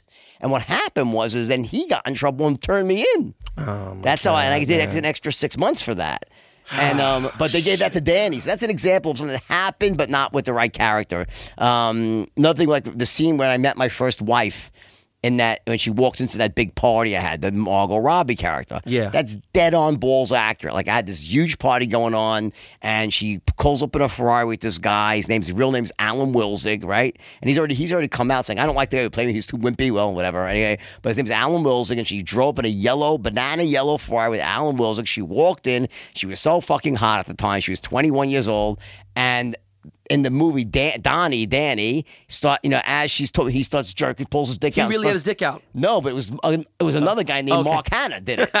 so that was the Mark Hanna Oh, was yeah, the Matthew Mark- McConaughey. Matthew McConaughey That's the. Matt. So he in reality it was Mark who did that. So it happened. So those are examples of things that like were changed, but they were based on Right. truth. They were you know. What happened with Matthew McConaughey? That, that dude, Mark Hanna. What he's a great guy, Mark Hanna. He's fabulous. He's um nice guy. I think he lives in um he, he ended up coming to work for me, and then he became a, a minority partner in my company for a short time. Then I bought him out. Then he started his own company. I think he went to jail at some point. Nothing just for nothing to do with me. I don't know what happened. Did Maybe- he really do that little? No, no, no. no, no, that Oh, was okay. no, no, no. That was that was my that, and that's amazing because so we did stuff like that, just not quite like that. That wasn't quite the that was Matthew McConaughey's um, way of like get, getting himself pumped. We did more like you know clapping and fucking chanting, but not that. But that was a great thing.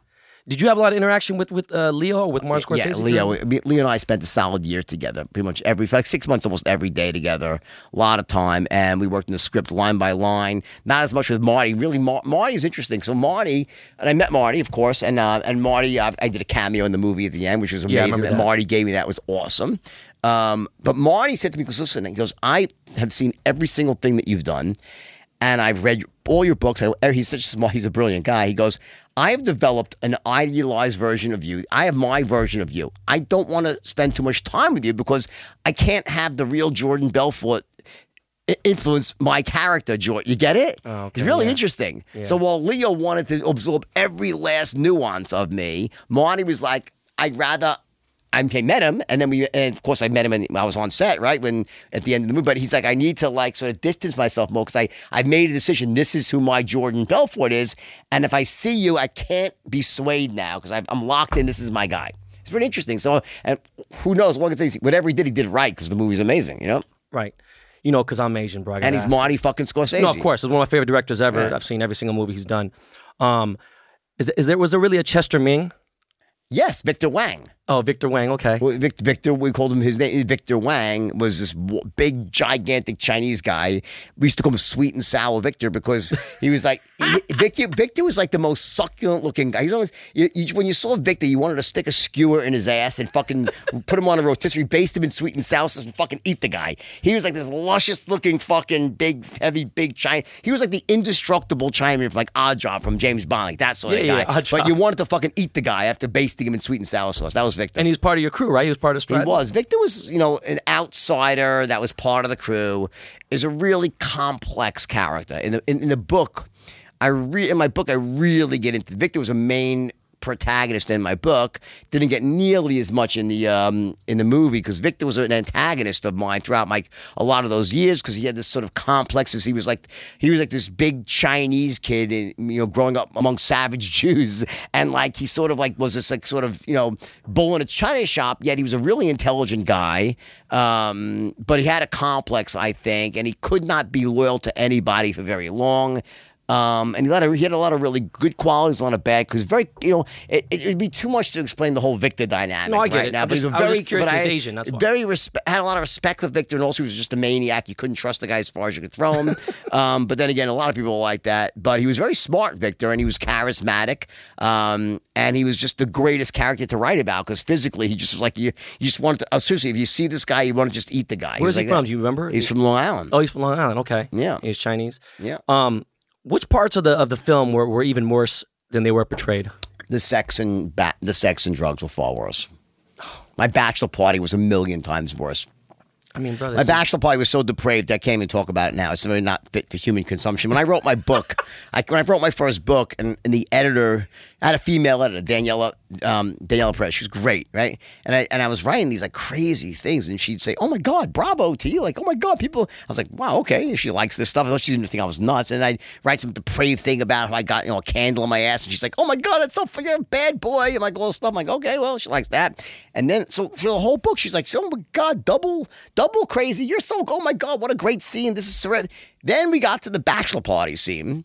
And I wrote this whole seven page treatise about like what went down. It was so graphic and disgusting. And I sent it to her and she sends me back a letter saying, I just don't think other humans will understand. I said, I said, I know a few who will, but she goes, I think you're right. And we edited that whole thing out. Right.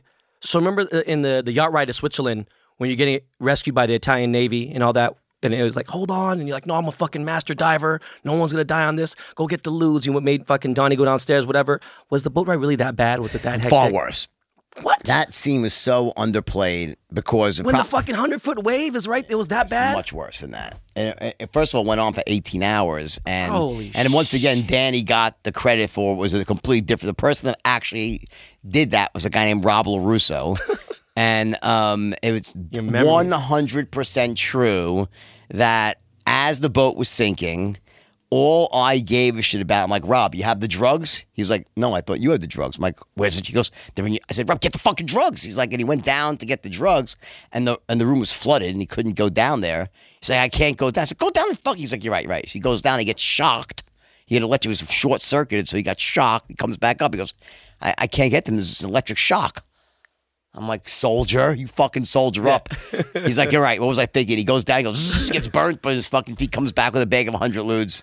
You know, so that was, it was much more intense than that. But I mean, when the captain's like, "Hey, hold on," and the the, the glass like cracked, much wor- much worse Holy than that. shit. It went on and on and on. We had to push the helicopter over the side of the boat to make room for the landing. It was fucking crazy. And when you were getting rescued, uh, you said you're looking out the window, and and, the, And that's jet was that's not true. The jet Oh, okay. crashed seven days later.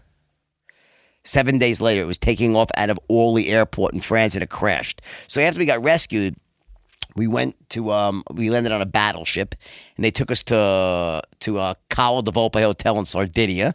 we stayed Sardinia. there for ten days, and then after that, we checked out, went to the airport where my private jet was. When I got there, no jet. I'm like, oh fuck. Where's the jet? And I was out of drugs, so there was no reason to be away anymore, right? And this is back in '97 or '96. There's no cell phones around, um, so you couldn't quite. What the fuck's going on, right? Finally, after like about an hour waiting for the jet, you know, a little Sardinian midget comes scampering up to me. There's a midget there, right? He goes, Mr. Belfort. My goes, plane crash. I'm like, what?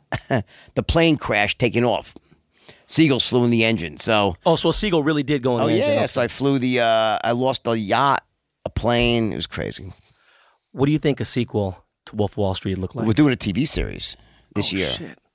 Netflix or what is it? It'll be the Netflix or HBO, I'm sure. So we, you know, um, th- there's gonna Terry Winter, who did the movie, is gonna be doing the show, TV Right. show. We already he was on my podcast. We already announced it.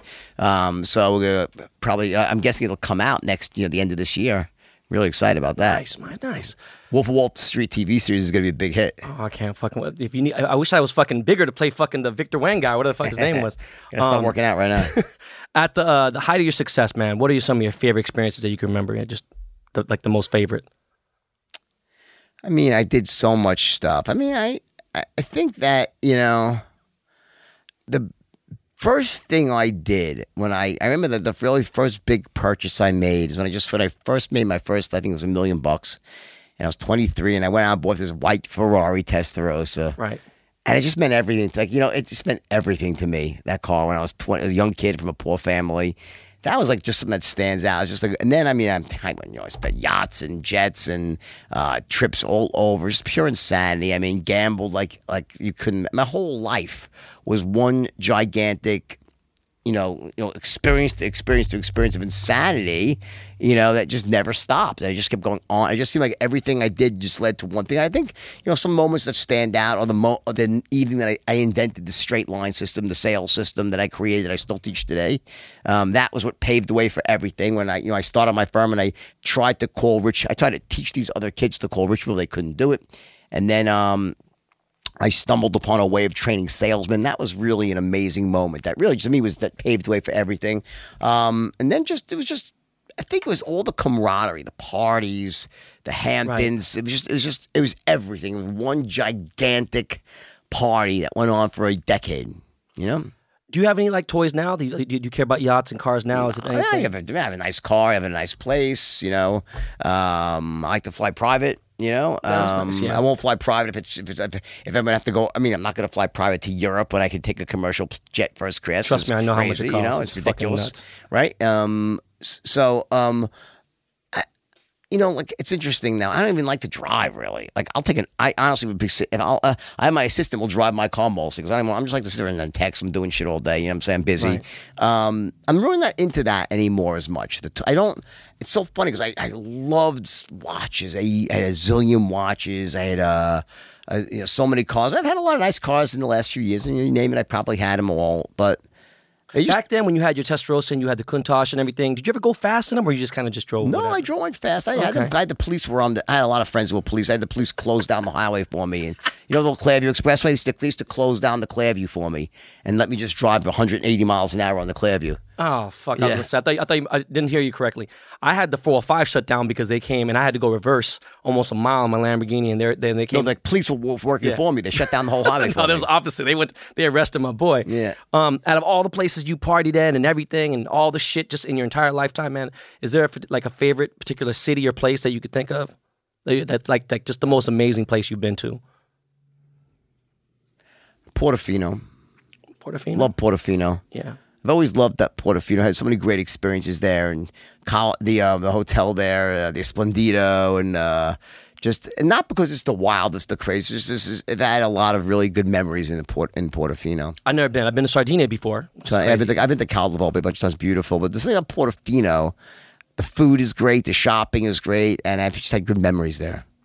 Um, I got a question, man. You know, like today, if you see like this shit's gone. Again, I grew up. I feel like I grew up in the best era. Me personally, I, I'm, I'm going to be 47 years old in um in two weeks. I feel like I grew up in the best era. I got to see you know all the shit before the internet, just like Playboy magazines when they had porn and just all kinds of stuff. And, and I got to see the internet now and whatever it may be. But then you like, I go back and I see this fucking Me Too movement. And it's like, bro, like, what the fuck do you think of this shit? Like, it fucks. People are pulling out shit from 20 years ago. People are pulling out shit from me from 10 years ago. Oh, you called this dude a faggot. Disgusting. Like, I was, yeah, It's do you- disgusting. it's fucking crazy, right?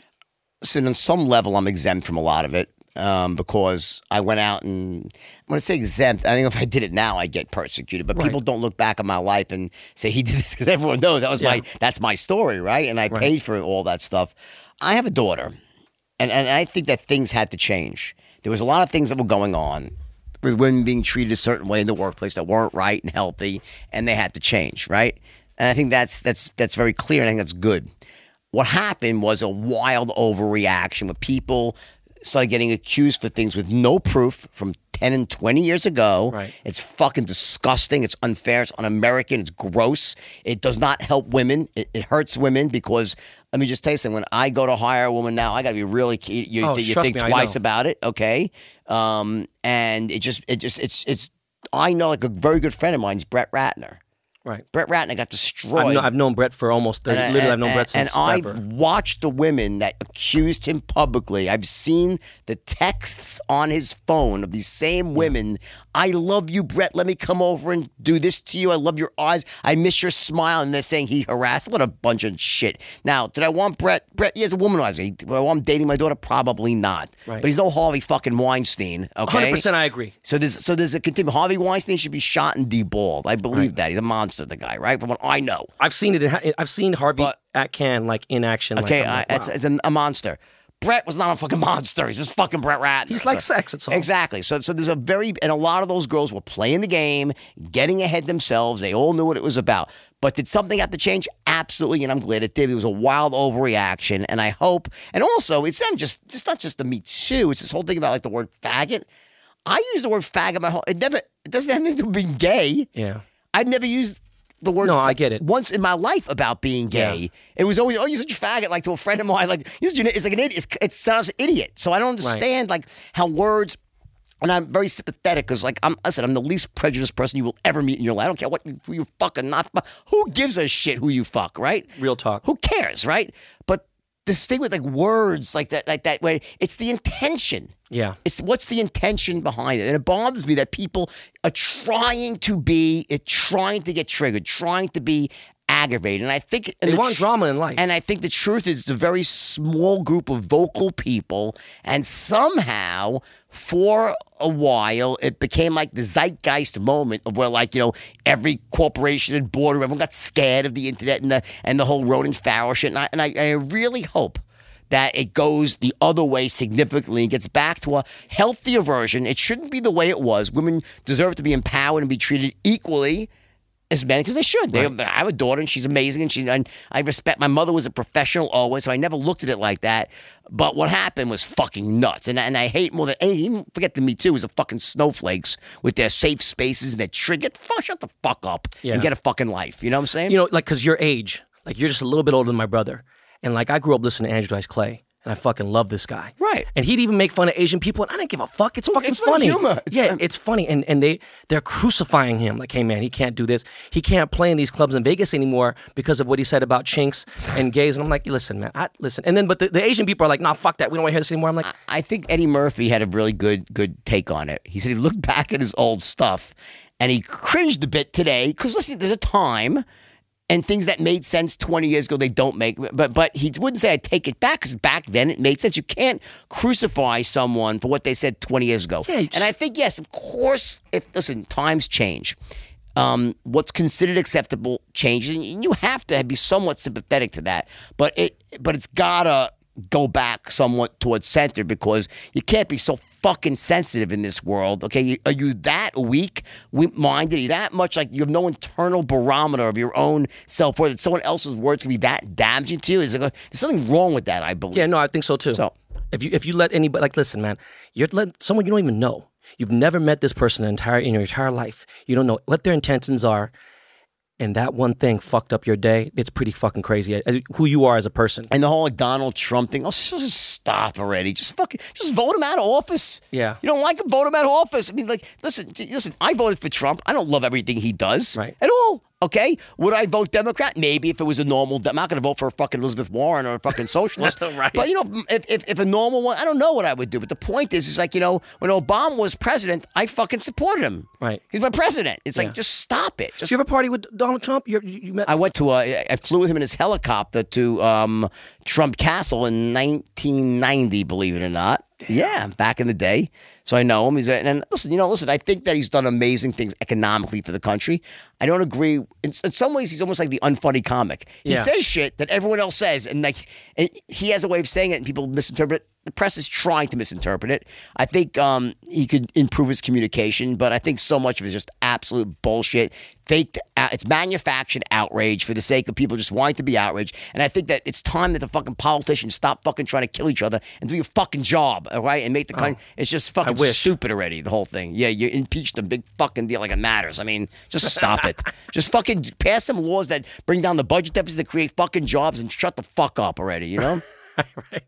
What do you uh, What do you think about like today's like these uh like these uh, Instagram like stockbroker people? Like, you ever heard of a guy named Timothy Sykes? yeah. Like, I don't think much of it. yeah, I, I don't really fuck with dude t- pretty much. I don't know. I've seen him say some really stupid shit, and then I call them out on it. I don't, I don't think that. I, I, I so I think that um, I don't want to say I don't know enough about Timothy Sykes Right. to say things that. I, my guess is that it's not legitimate. Yeah, That's just my guess. that's that's I, I said it publicly. I, I don't believe. I think it's just I, without knowing. So forget. Imagine if it's not Timothy Sykes. Someone like Timothy Sykes. I, I will tell you flat out. There's no way it's legit. But I'm not saying it's Timothy. I don't know enough about him. Maybe he's that one. It's such a negative. and now he's trying to do the opposite, where he's trying to do a lot of philanthropy, which which I get it. You know, you're trying to save yourself and try to you know like uh, cover your tracks. I don't know. I just I just thought about. it. I was like, what the fuck? I don't know enough about him individually. To, I haven't tracked what he's done, but just that that whole thing that was going on there. Um, my guess is it was not good.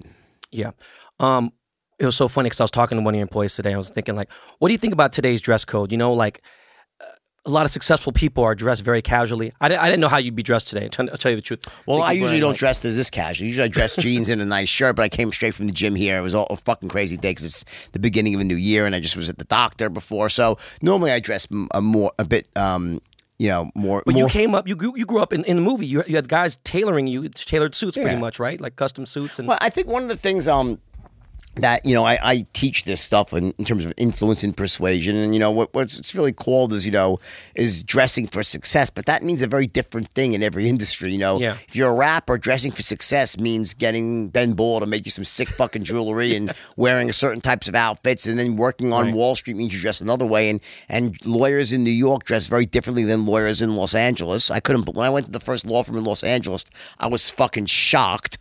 They were like in sweaters and like you guys are lawyers in New York. You'd be fired. You Yeah. wear a suit and tie, and then the agents are wearing suits. At least back then they were when I first came out here. So you know there is no right or wrong answer to dress code. The question is this: What does an what would someone that was looking to buy from you, or you were looking to influence, what would they expect you to look like as an expert in your field? That's the question. Dress like that. You're, seriously, that was probably the, the most fucking amazing answer you could ever give me. In, in fact, no offense for your age to, to and what you've seen, and the fact that I don't even know how, how tied in you are to pop culture today.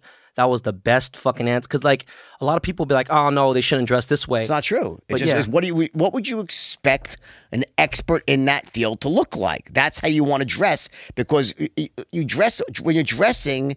It's influence and persuasion. It's your first impression that people people lay eyes on you. They rip you apart. They compartmentalize each piece: how your hair is, how your dress code is, what jewelry you're wearing, what your shoes look like, how you carry yourself, your smile, your eye, all that in a second, and then put you back together and say this person is sharp on the ball, an expert or not. If you're not being perceived as an expert in your field, then you're seriously behind the eight ball, and that first impression will undermine everything going forward. when I saw you, you look exactly as I expected you to look. Oh man, that's amazing. No, I mean, I expect you to look. If you walked in with a suit and tie, say that's Ben Baller. Yeah. the guy that they said is, you know, I'm like that doesn't ring true to me. It doesn't ring Yeah. authentic to me. All right. Um, this is typically not. In fact, I, I almost the only reason I'm not wearing something different is I didn't want to be rude and being a half hour late. I was saying, "Fuck, I ran out of my Nah, lunch." No, no, no, but I ran yeah. out of my lunch. I'm aware of. I'm killing of dress. So my dress code for this interview should be jeans, shoes, a nice button-up sh- like a shirt, but like not not a formal shirt, but clean hair. You know, Looking good, shaven, but I just had a weird day today. I didn't want to be late, so that's typically Nah, it. man, you're good, man. Um, Yeah, we're especially since we're on audio. I'm really good. yeah, we're we're almost done on this. Um, how did you end up sharing a cell with Tommy Chong, man? Coincidence and luck. I mean, I, I I think that well, and also the jail system when they when, when you go in there, they were two high profile inmates, so they put us together uh, to watch us, probably to keep us not safe because there was no nothing, there was no violence. But I guess you know we were both very high profile, so they figured, well, let's put them together. Um, and we ended up in the same cube. We shared a cube for about you know six months, um, and it was the two of us just sleeping side by side, telling stories to each other. And he was the one that got me to start writing. Yeah, I was asking. I, I heard he like kind of helped you into talking about motivational speaking and stuff or whatever. Or No, he just he was not that. He just he was you know I would tell him stories and he was like, dude, you got to write a book. I'm like, really? I'm like, because uh, you know I didn't think my life was that crazy. It was it was my life. I was in you know nested. I was almost like you know I had become like almost like numb to my own insanity, right? So when he told me you got to write a book, I was like, really? He's like, dude, it'll be a bestseller. So that was really what started the whole thing was Tommy telling me to write a book. Yeah. When you got out though, when you finally got out of jail, what year was that? That was in 2005 in the month of November. Okay, November 2005.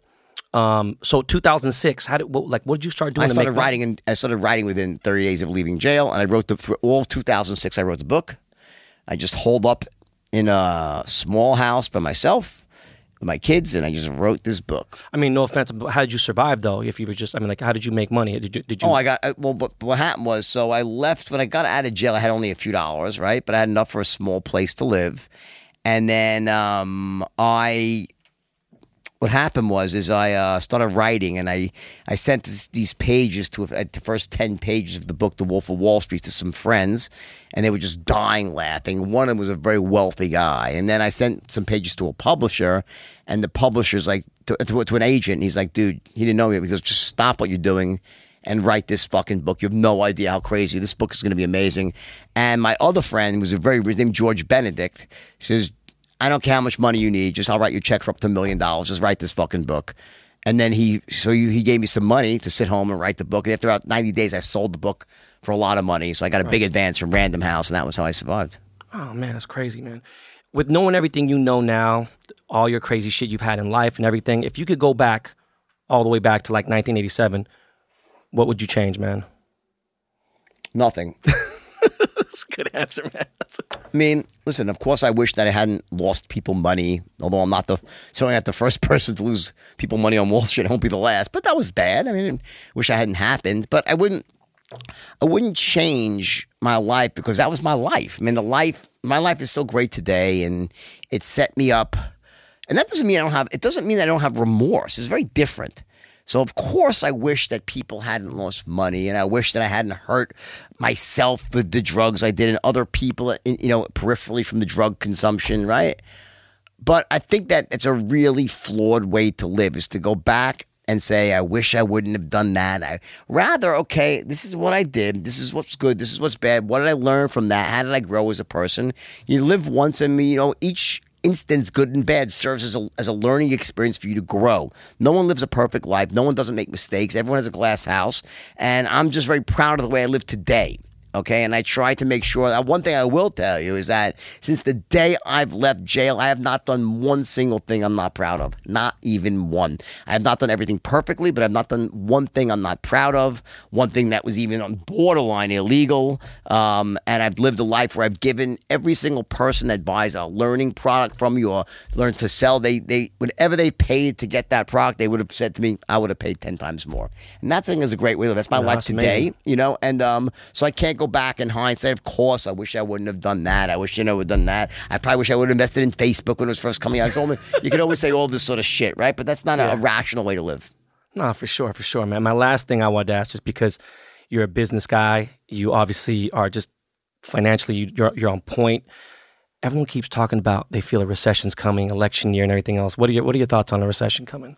I, it doesn't really matter i mean I, I think that i think that there's money to be made in any market whether it's up or down. And i think that uh, i think rather than trying to time a recession because no one fucking knows what's going to happen. You just don't know. Yeah, I think you should try to look a bit more long term than that, and try to find something that's you know a, you know three to five year window for something you know some sort of you know business that you believe is going to grow in any recession. And also, I, I I wouldn't really worry about like remember remember this. In recessions, you know what really happens. So maybe in a great in a great economic year, the, the GDP will go up by three percent or four percent or five.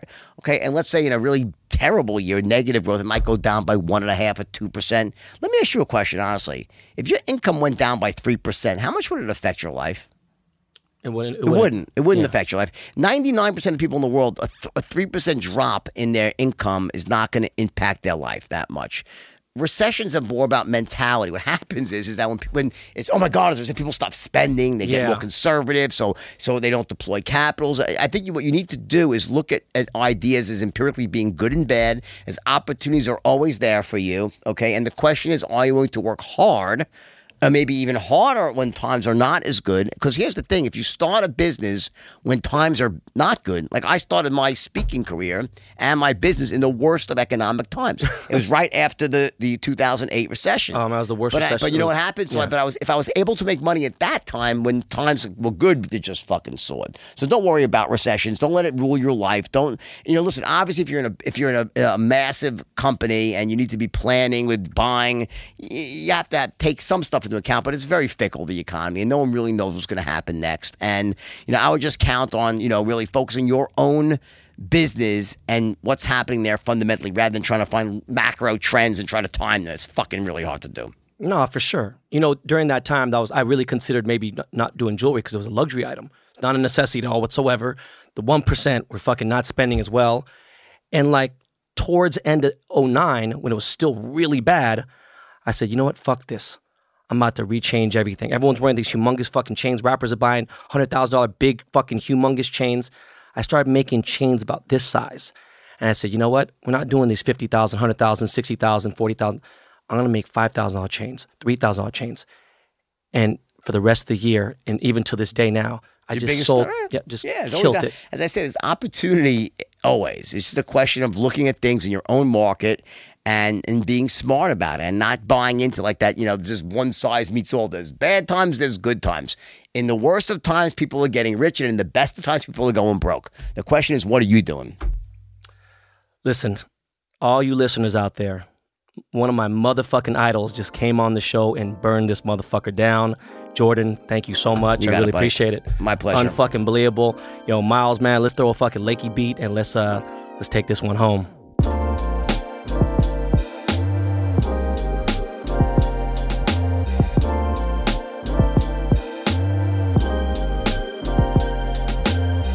So there it is. Uh, finally, the Wolf and Baller make history. This was not one, this was my favorite interview so far. We are near 50 episodes in just five months, but we have covered so much ground. All right. It's crazy. You know, Miles and Jordan, the Dust Brothers, they literally produce some of the biggest fucking podcasts that exist. And uh, they say we are behind the baller is the one of the fastest growing podcasts they ever worked on. And it is the, fastest. Crazy. We're fully independent. All right. If you listen to what Mr. Belfort said, then you will have soaked up some super free game. Um, he's so goddamn brilliant, man. He's so fucking in tune with even what's going on today, with regardless with his traditional way of, of hustling and selling everything and marketing. He's just he's a true hustler, salesman. I mean, this motherfucker could sell HIV to a nun. Right. He gave me his book, The Way of the Wolf. And to be completely honest, the last book I read was A Catcher in the Rye, and that was like 32, 33 years ago. I might have to fuck around and read this book. Like, I, I mean, like, goddamn, man. Um, I would like to thank Mr. Belfort and his entire staff for having me, and I would love to do his podcast, The Wolf's Den. Um, it, Mr. Belfort, if you ever want me on, just let me know, and let's get it cracking. Um, now, uh, I've been talking about this for a couple years now. My phone has gone to the point where I just can't get back to people. I've changed the number three or four times, had 4,500 unread text messages, got rid of, got a new number, 800 unread text messages, got a new phone, deleted those old text messages, and now I'm almost back to 200 unread text messages in like a month or so. Um, I can't get back to my friends, famous people, it doesn't matter who it is, my wife even, right? I have my wife, her contact is specially set. So where she has this, you know, special ringtone. She's on emergency bypass, which you can do on your iPhone, meaning if my phone is on silent, if it's even if my phone's on do not disturb, it will ring or give a text tone no matter what the fuck is going on. All right. So when she calls or texts, you know, um, sometimes my wife just calls to say hello and say she loves me or hey, say hi or whatever. But when I hear her ringtone, I get anxiety. Like I, I just trip out because you know usually something's wrong with my son with London or something.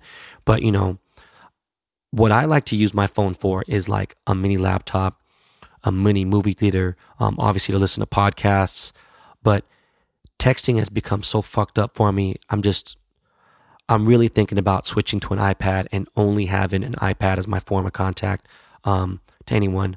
Uh, I'm just not gonna fucking change my phone number again. I refuse to. Uh, it just doesn't work. And um, it's crazy, man. I, I tweeted about it, and AT and T said, "Hey, man, why don't you DM us and we'll set you up?" So I don't know what the fuck that means. I was thinking about going to Verizon, but let's see what happens. Um, I have ATT inside my minivan as my Wi-Fi hotspot. But uh, also speaking of cars and shit and driving, um, I'm over driving a Ferrari on a daily basis, man. Of course, the van is awesome, it looks dope and everything, but the van is to be driven in, right? And uh, my assistant has been in and out and whatever. He's he's great on everything else, but you know, um, the minivan is definitely just better to be driven in, and it's time for me to get a regular car. And by regular, I mean a like a Porsche, uh, a non-turbo Porsche, a non top of the line Porsche, or non flagship car. You know, I know again, oh well, it's still one hundred fifty thousand dollars, but again, it's not four hundred thousand dollars, right? It's just something that would blend more into Los Angeles and the circles I'm in. I, I don't need to stand out. I'm I'm good. I'm cool. It ain't a money thing. It's got nothing to do with gas or maintenance. I don't give a fuck about that. I just need a regular, and that's like the best daily driving car. I just need to get it. I thought about getting an S class Benz, a new body. Um, I still want to be able to smash, you know, and slide in and out of corners and shit, and just do whatever I got to do and be nimble. And uh, I'll still have two back seats for London and Ryder or whatever if I need to. I love, I fucking love the new 992 chassis. It's my favorite Porsche chassis to date. I mean, compared to maybe the old super old school cars, but I just love that new sport design package too. I think it's time. Um, I need to dump the GTC4 Lusso and just make that move to this Porsche. Uh, I'm gonna see if the GTS is coming because then it's just nothing else needs to be done. I'm not gonna lower it. I'm not gonna do shit. I'm just gonna tint the windows and leave the car the fuck alone. If the suspension is adjustable, I'll do that. Other than that, I'm not getting springs and of that shit. Um, when I was driving the Lambo Urus, it, it just felt the same way. I don't know. I just can't. I just can't drive the shit on daily. Just the V12 maybe is, is maybe too much. Again, I don't have that same feeling. Why I just I just don't. I want to get in and have no fucking just no no problems. Um, but who knows? You know, my dumb ass might fuck around and buy a hypercar before the summer comes. Oh, my God. Um, before we leave, I feel like I know I've mentioned somewhere on this podcast before, somewhere, but uh, I was sitting with uh, the Dust Brothers right after we recorded um, the Wolf Wall Street interview, and we started talking about Monica Lewinsky and the Clinton impeachment and stuff. And these guys edit my show, all right? So they're not just listening; they're fucking like eavesdropping, listening because they edit my show and they listen to every single word I say, and they edit anything that's to be edited. And they never knew I went to high school with Monica Lewinsky which is crazy, right? And I didn't just go to high school with Monica Lewinsky. We shared a free period together, and we also had a class together. You know, but free period is different because you know we're right by the the cafeteria, and, and we share you know a circular table with four people, four people including me. Right, so every single fucking day, I'm next to Monica, and we talk crazy shit. I talk so much shit to her, crazy shit in general, um, on a daily basis. You know, never in a fucking million years did I think that she would get with the fucking president. It's just, it's fucking mind blowing how much actual Forrest Gump shit has happened to me during my high school years, just even really from that Beverly Hills high school time. Um, like, you know, I don't think I've ever said I drove Angelina Jolie home when I was a senior. She was a freshman. And uh, listen, she was fucking super cute. I look at my like my yearbook pictures and stuff, and I look at it and I'm just like, damn, she was Angelina Voight, obviously Jon Voight's daughter. She had a brother named Jamie. He was in my age. He was in my uh, my grade. He's definitely 100% off. Um, I don't know if it was on the spectrum. He was just off completely. But Angelina was super fucking cute as a freshman. Super emo, like all black, you know, that type of shit, black nail polish. Um, almost reminiscent of the girl in Addams Family, except obviously Angelina had a way prettier face. Um, she wasn't like 5'10 uh, as a freshman. She was still definitely taller, you know what I'm saying? But again, so much ill shit. I'll elaborate someday on um, more dope Forrest Gump high school stories and shit. But um, I had to mention the girl who will forever be in history books as the woman who gave Bill Clinton a BJ. And uh, in fact, he fucking skeeted on her dress. Like, all right, that's enough, man. Listen, man, I'll see y'all back on Monday live from Green Bay. I wish you all a dope ass weekend. Fuck the 49ers. Fuck all their fans too. Uh, we are outro. Lakey, please hit me one time with them keys.